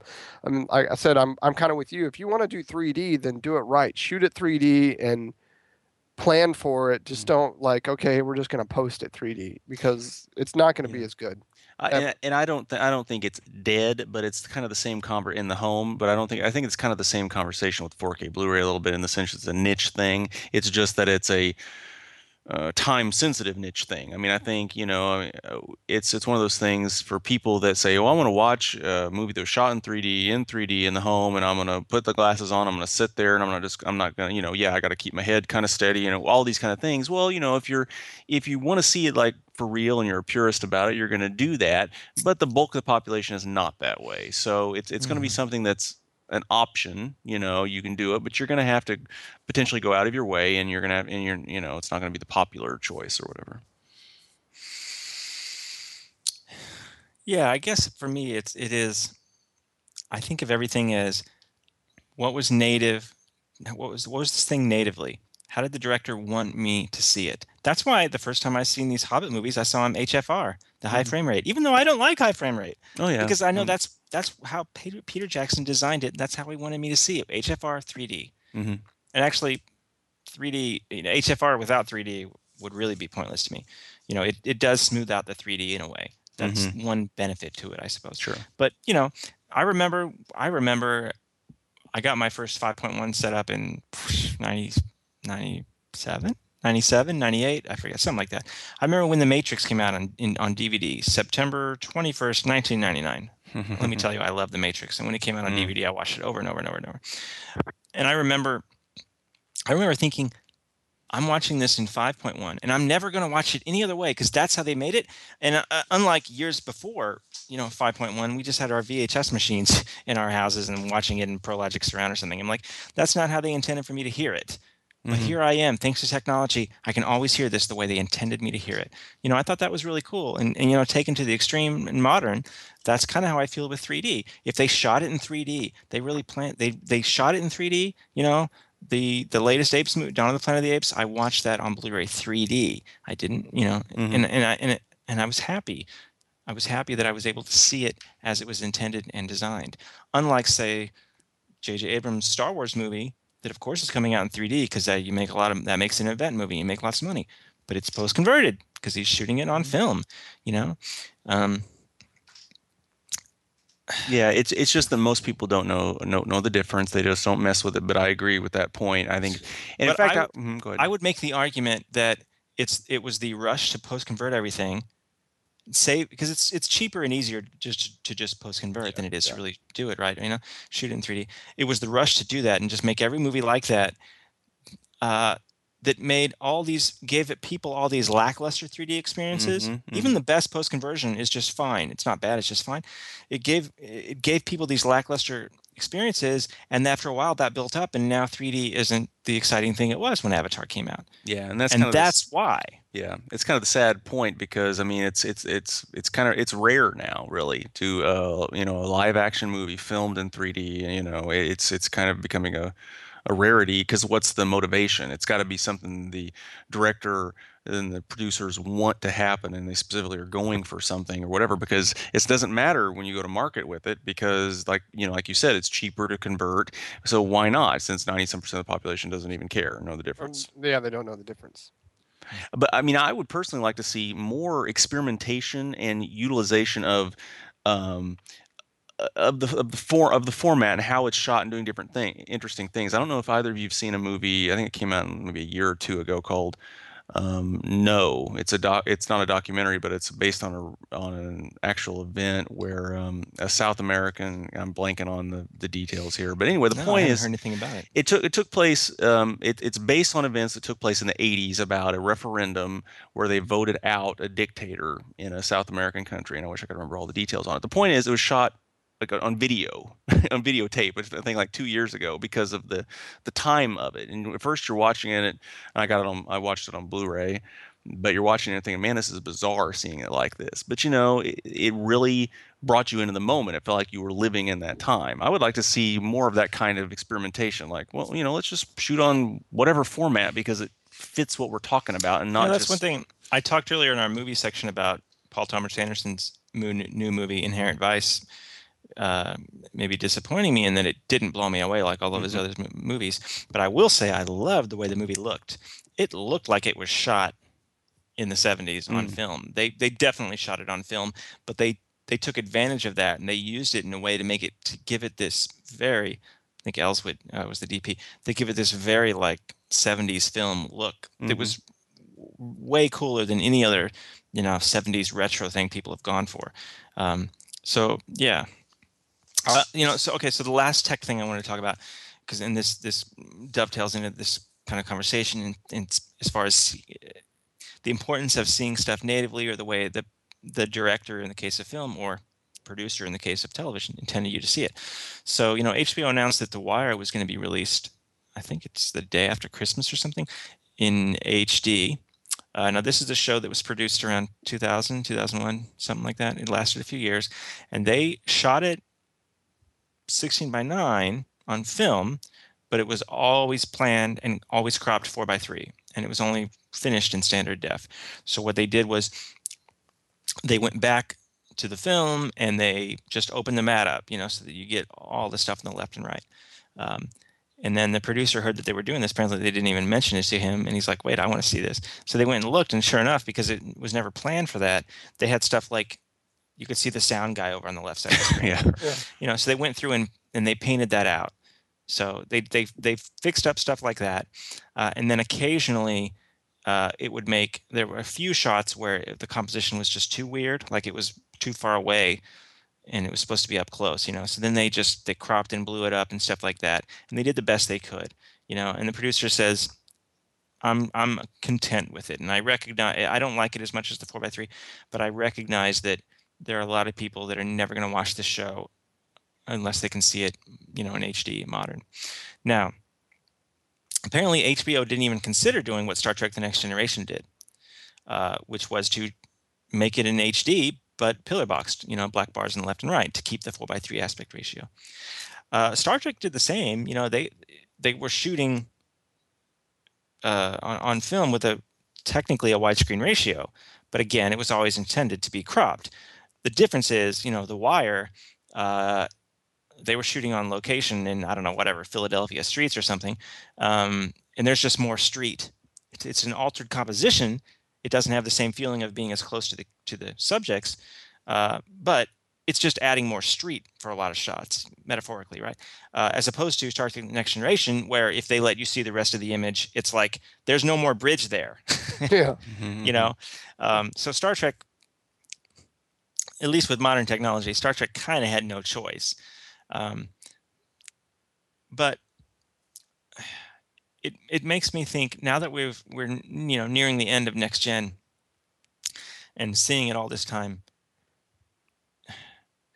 do you think this was the right decision uh, keeping it four by three do you think that has held it back as far as its success and sales and things No. and if so does that also then contribute to why we're not getting ds9 and voyager anytime soon in hd No, I, I, I- think, well, I think it's the right decision from, I mean, my preference. I want to see it like it originally was. Talking about from a marketing standpoint and from what people want to see, I, I I don't, I, I have trouble. I mean, maybe uh, maybe I'm just ignorant, but I have trouble buying that people that will go out and buy the Blu-ray sets of this are people are the same people that would get like, "What's the deal? Why doesn't it fill up my TV?" And I mean, some will, but I don't think that's that that demographic is the same. You know. Well, the argument is: are those are there people that chose not to buy the Blu-ray because it was four by three, well, or there's, there's aren't, aren't going to watch it on as it's broadcast in HD on television when they see that it's four by three? There'll be some, but I don't think it's it's a majority.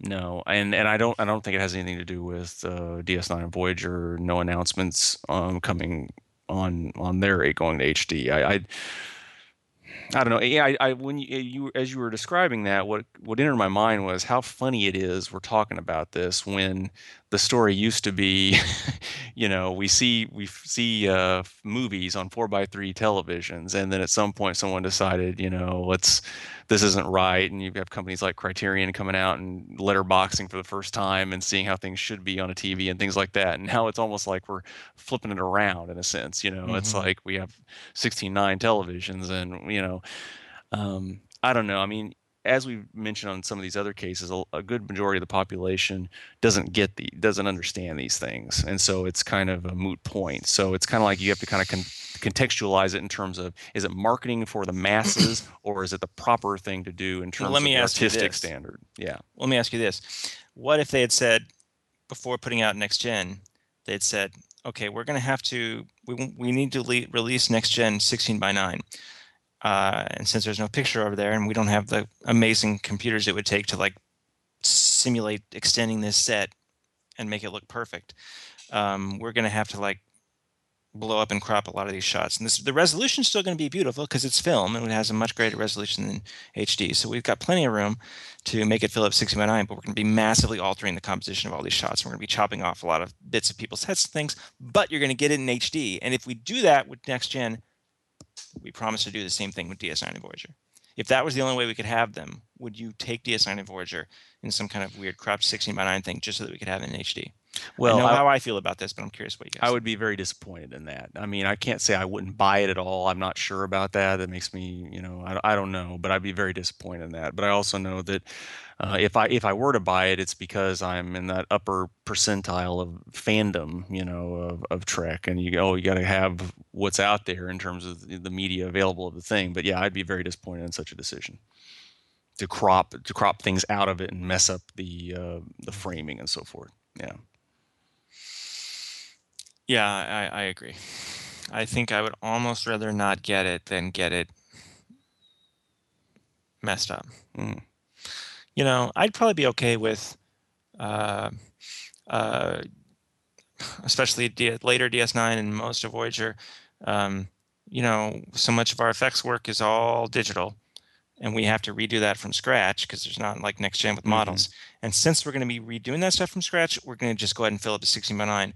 So there will be like a varying aspect ratio. I'd probably be okay with that. Yeah. Yeah. I also have thought I would. I think I mentioned this before. I would have been okay with them shrinking down the size of the credits and text on next gen, Mm-hmm.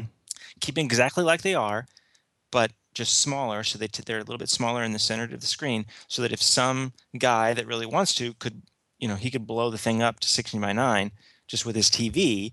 Not, you know, don't make the Blu-rays that way, but just let his TV blow it up and fill up his screen without chopping off the text. I would have been okay with that because that would have been a very minor change, just having the text a little bit smaller. Mm-hmm. See, I um, yeah, I, I kind of wish they when I because I just got the the seventh season of the Blu-rays. Um, I was like, I thought they kind of at least could have redone the opening Mm. Mm-hmm. in 16 by 9. I mean, I thought that was something they could have just like completely redone, but I, I realized that would have been Well, that was still taken a away model. from their. that was a model of the of the Enterprise D. There wasn't Yeah. any more, you know, to use. I mean, they probably pretty easily could have could have pretty easily just added more stars. you know, sure. Yeah. But yeah, or I mean, I don't- mean, they, they could have just redone the whole thing. They could have redone the whole thing digitally, even. I mean, I'm just saying, you know, Sure. I'm not. That was just a thought that went in my head. I'm not Yeah. saying they should have done that, but I'm like, you know, this would have been kind of easy. All you got to do is is once, and then you're just re-rolling. You're just using it for every episode. I thought it was Yeah. would have been kind of like you know the menu sequence. You know, that's Yeah, exactly. Yeah. All right. Uh, all right, folks. We've got two more brief sections we're going to discuss, but first, um, we've got Adam's interview with that he did with Marina Sirtis a few months back. Anything you want to set up on this, Adam? Um, no, it's pretty self-explanatory. It was a lot of fun. She's a really nice person, really cool to talk to. So it was really easy to do. Had fun. Okay. Without further ado, here's that interview. So you've been doing these conventions for many years now. Um, what still brings you out to these? What I mean, what do you get out of coming out here and interacting with the fans?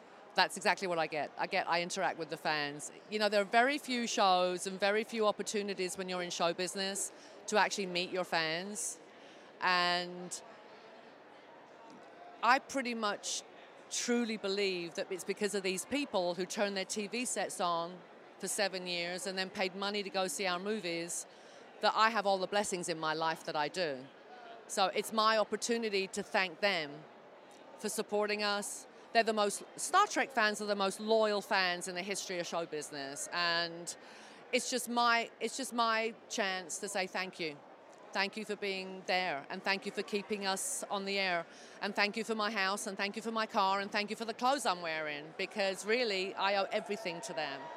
Is it? Um, I mean, it's been about 20 years since the show ended. It's been about 10 years since you guys have done a movie. I mean, does it surprise you, or that you know there's still this such this fan power to come out to see you guys and talk to you? I'm amazed there's anyone left on the planet who doesn't have my autograph, actually, and still wants it. You know. Um, it is amazing because uh, it's kind of like I'm friends with the band Styx, right? And when I go to see Styx play, I'm always amazed that the tiny kids in the in the audience know the words to the songs from the 80s, you know. And it's the same kind of thing with Star Trek because what we're getting now are the families, like two or three generations of families, and the grandparents watch the original show the parents watched TNG and then they turn their kids on to TNG. And so it's like they're like the Borg, they regenerate. The fans keep regenerating um, because of the, you know, them having kids. And we hear so much that this was family time. This was one of the only shows on TV that all the family could sit and enjoy together. And that humbles us the most, especially when the parents have maybe passed and they say, you know, this brings back such great memories for me. Thank you so much. Uh, well, speaking of family, I mean, um, the cast that you got, you guys seem to be really close, and you guys come out here, you see each other probably at least a couple times a year. Um, can you talk about all these years about, you know, everybody and how it's kind of a family? And you're assuming we only see each other a couple of times a year? Well, I'm thinking, well, I mean, hopefully more. Well, we're best friends still. We're probably the only show ever in the history of Hollywood that 27 years later we're all still best friends. So we see each other all the time. Um, we hang out and uh, we try and get together as much as possible. Maybe not the whole seven of us all at once because Patrick, you know, tends to be in England or New York. But the rest of us who live in Los Angeles, we're, you know, we're, we're the best buds. So like you hang out with your buds, we hang out with our buds. That's amazing. Um, let's talk about Count. What was it like to play Counselor Troi? Because um, I enjoyed kind of the later years when they cut, they they let you kind of branch out and do different things. Um, first thing that comes, to the top of my head is like Fistful of Datas when you got to go out and play kind of an outlaw. Can you talk about the character and how she evolved a little bit? Well, the biggest challenge to playing Counselor Troi was keeping Marina out of her, because I am the opposite of her. She's sweet and non-judgmental and kind and I'm the loud, obnoxious one of the cast. Ask any of them. Couple of drinks in me, and I'll pick a fight with anybody. So um, that was the biggest challenge because I knew that she was nothing like me. The only reason they got they cast me was because I was so nervous. The real Marina didn't come through.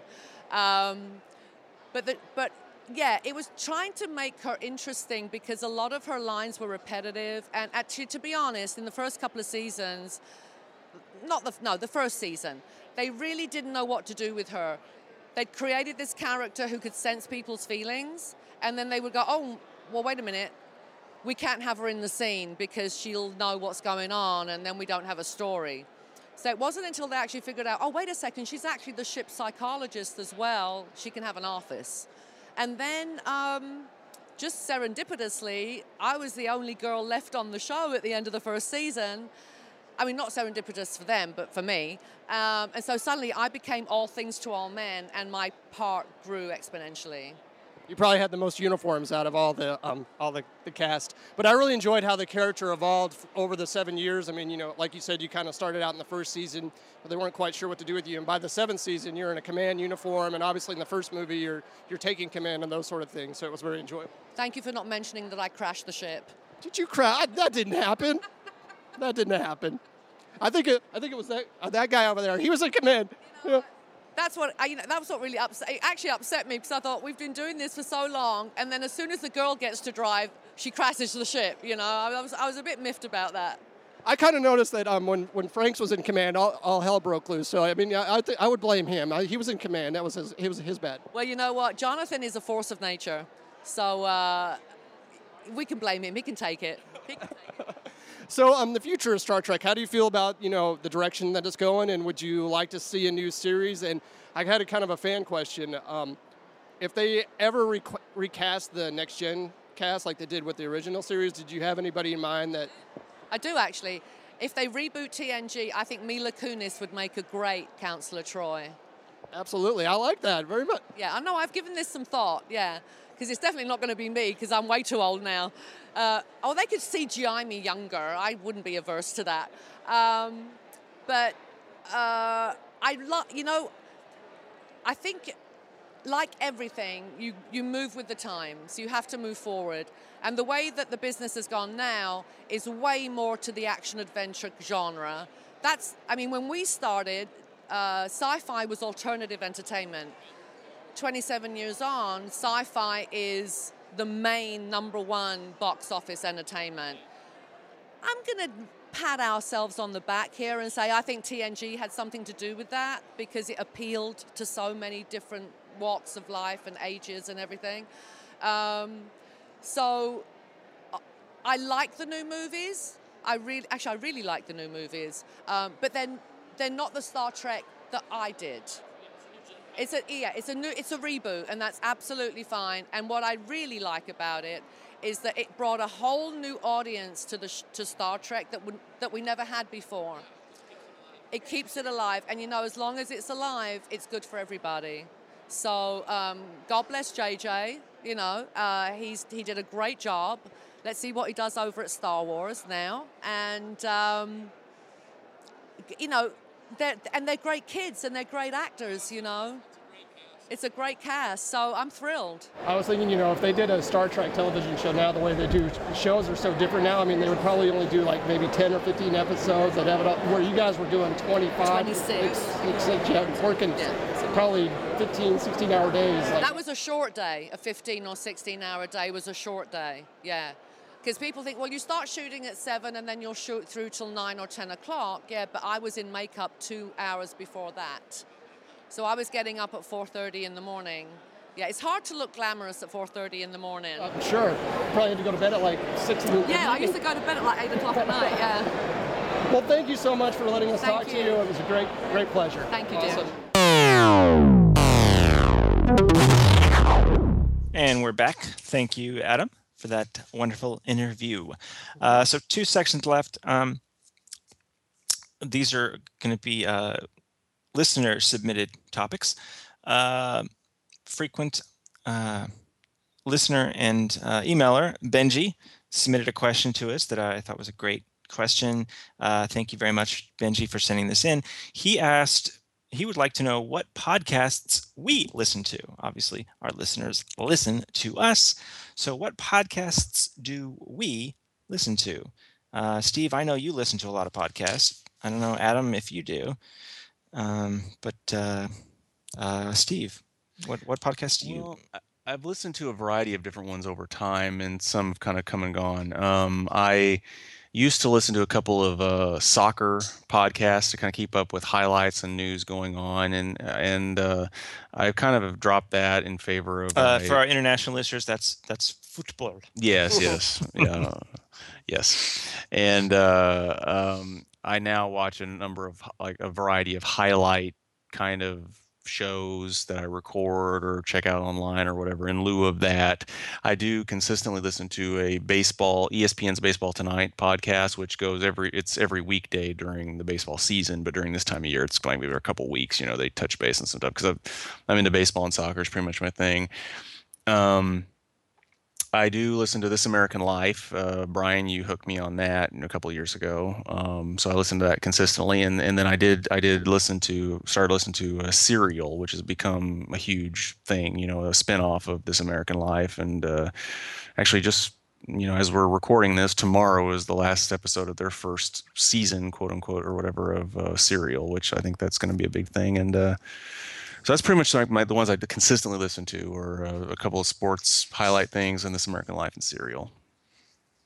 Uh, Adam, do you uh, listen to podcasts? no, I know it makes sense. I do a podcast, but I don't listen to any. No, I just um, I've just never really gotten into them. I, I mean, I have listened to a few here and there. It's just um, time, and then I forget about it, and then. I, Have you guys ever listened to our podcast? I've listened to a few of them. A little bit, yeah. Yeah, I used to. You know, I, um, it's harder to find the time, um, but I used to. I, I've commented how uh, listening to our podcast was is because it's fun for me because so much of the time I'm trying to keep the conversation going, and I'm when you guys are speaking, I'll be looking at my notes to so that we don't have any dead air, right? You know, that's kind of what my job is is as as You're the as host, yeah, Mhm. is to keep that going. So some of the times I will miss. I, I hate to say this, and I've gotten better, and I think the better you get, the less you do this. But occasionally I will miss cool things that you guys say because I'll be because I'll sense that we're about to finish some, a topic up or something, and I want to make sure to have us, you know, the next thing ready. So I'll be going down my notes, and uh, when I've listened to our podcast, uh, that's what has struck me is, you know, um, as, are the the eloquent, uh, thoughtful comments that you guys make that I sometimes totally totally miss. Um, podcasts I listen to. Um, you know, I, I'm I'm kind of like the movie guy, and I have such strong opinions and thoughts about movies that I do not think I could listen to a movie podcast without like yelling at my my car stereo every time I disagreed. So I don't listen to movie podcasts.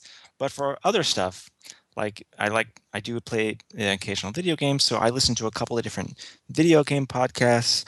Um, I really like Chris Kohler. He's a writer over on Wired, and they do a podcast, um, Game Life. Um, and then there's one other one I like, uh, DLC, which has two guys I really like, Jeff Cannata and um, and uh, Christian Spicer. Um, those are the two like gaming podcasts I listen to. Um, and uh, yeah, I still listen to This American Life. I it's funny. I've been listening to that show for so many years. I mean, it's you know, it's it's the best podcast uh, for me.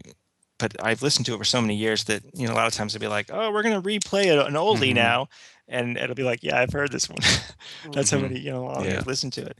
Um, but I kind of come and, and and go like I'll go a couple months without listening to This American Life, and then I'll listen to you know two months worth in a week, that kind of thing. Uh, but I, to my shame, I have not listened to Serial. I've downloaded all the episodes. I just haven't started it yet. And now that the last one's coming out, maybe I'll finally get around to it. But Serial is obviously just based on. It's the first podcast that seems to have really blown up, and like people that don't listen to podcasts are listening to it. Mhm. So that's that's really good for all podcasters like us. Um, you know, uh, another show. Let's see. There's two more I listen to regularly. Um, I like Jason Snell. He used to be for many years. He was the the editor at MacWorld, um, but he's like a freelancer now, totally. And he does a podcast called Upgrade.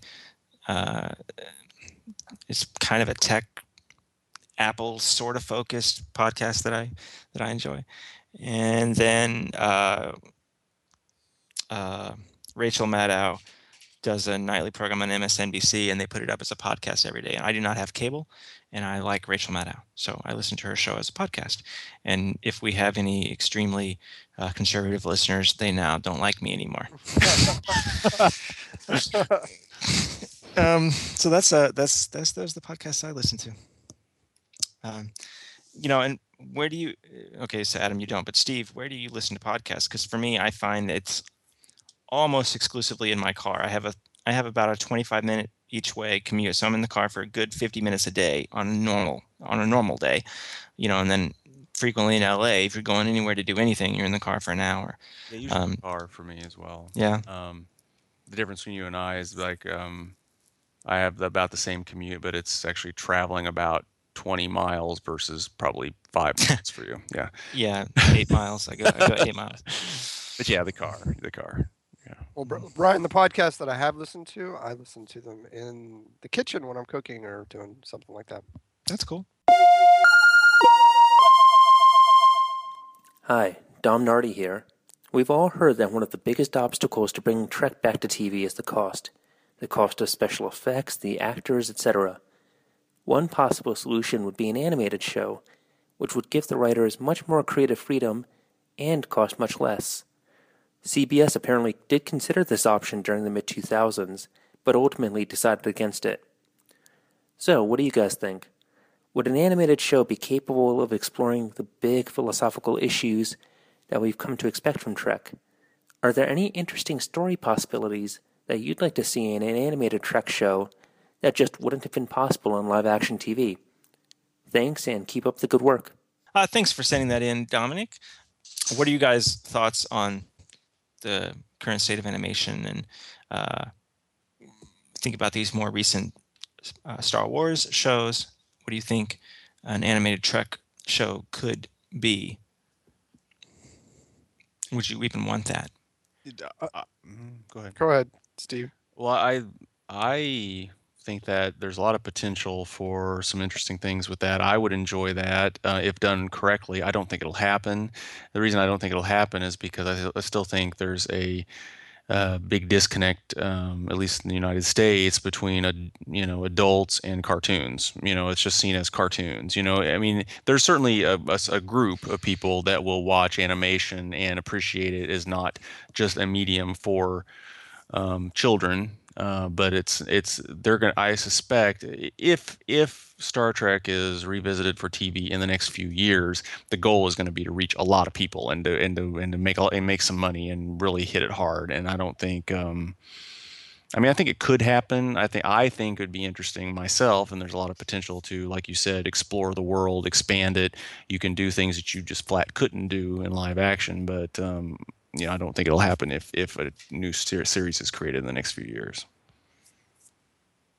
Well, you know, we did have like in the the 70s animated Star Trek show, they did explore some of these, um, as Dominic said, big philosophical issues.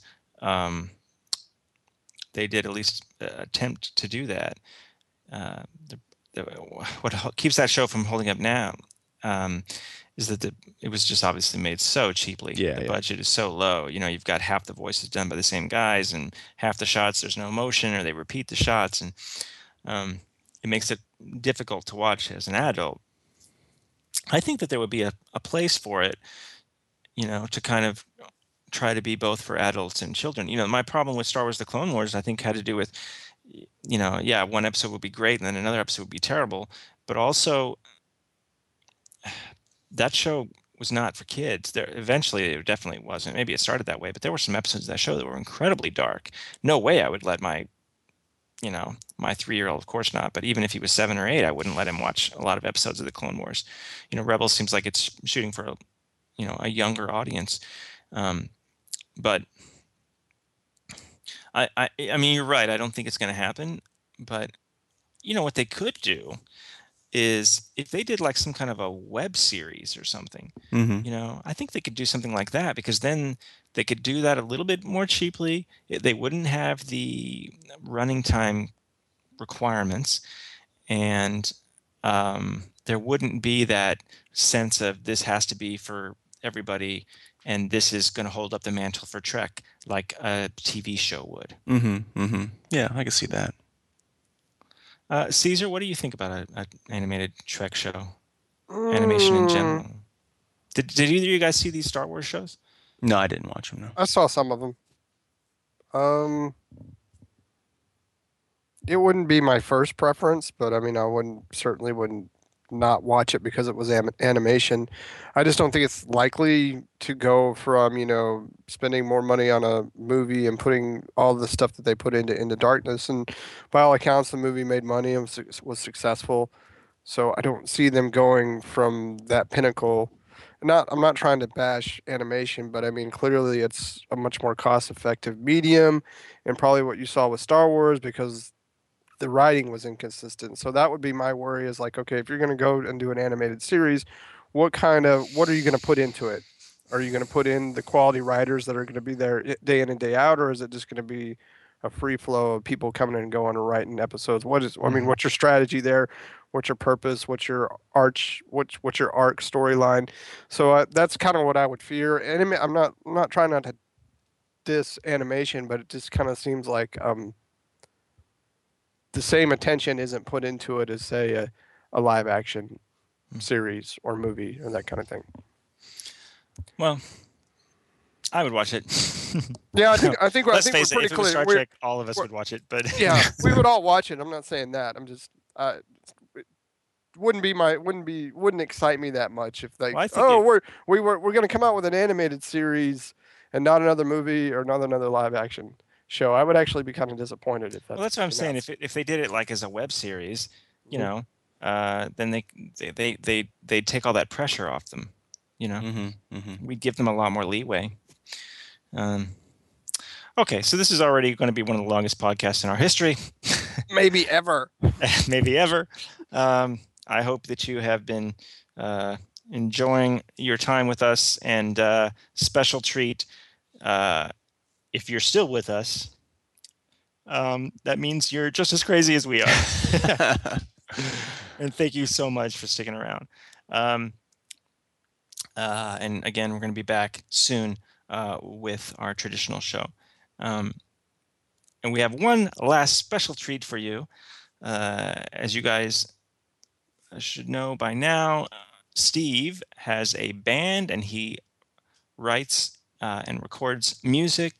Uh, his band consists of him and his brother, uh, Adam Embry, who, if you've been listening to us for a long time, you may recall he he was our recording engineer for a while on this podcast. Um, and they have a, I don't know what you say, like a spin-off band Yeah, we kind uh, of that just does Christmas music. Right. Of course, we have the Solution, which was our usual duo group, electronic pop group, but we have kind of an alter ego group just for Christmas called 1225. And of course, that's the date. It's like the word 12, the number two, the word five. Um, and we we made an album a few years ago, and we've made a couple of singles, and we just uh, released a new single a couple weeks ago. And that's what, anything else you want to set up? Yeah, it's called it's called Christmas Selfie, and uh, yeah, you can. You, I I'm glad we're able to uh, play that for you here at the end of this podcast. And if you're interested, you our website is 1225.com. That's the word 12, the number two, the word five dot com. T W E L V E two F I V E dot com, and there are links there to iTunes and information about us and so forth. So Cool. So we're going to play that's that that's their new uh, single in its entirety uh, here at the end of our show. So uh, until next time, thank you so much for spending eight years with us on this podcast. uh, it has been fun, and uh, God willing, we'll spend another three hours talking about whatever we want a year from now. But next time we're on this show, it's going to be the next three episodes of Next Gen. So Till next time, take it easy. Bye guys. See Happy ya. holidays. yeah, Merry Christmas. Bye bye.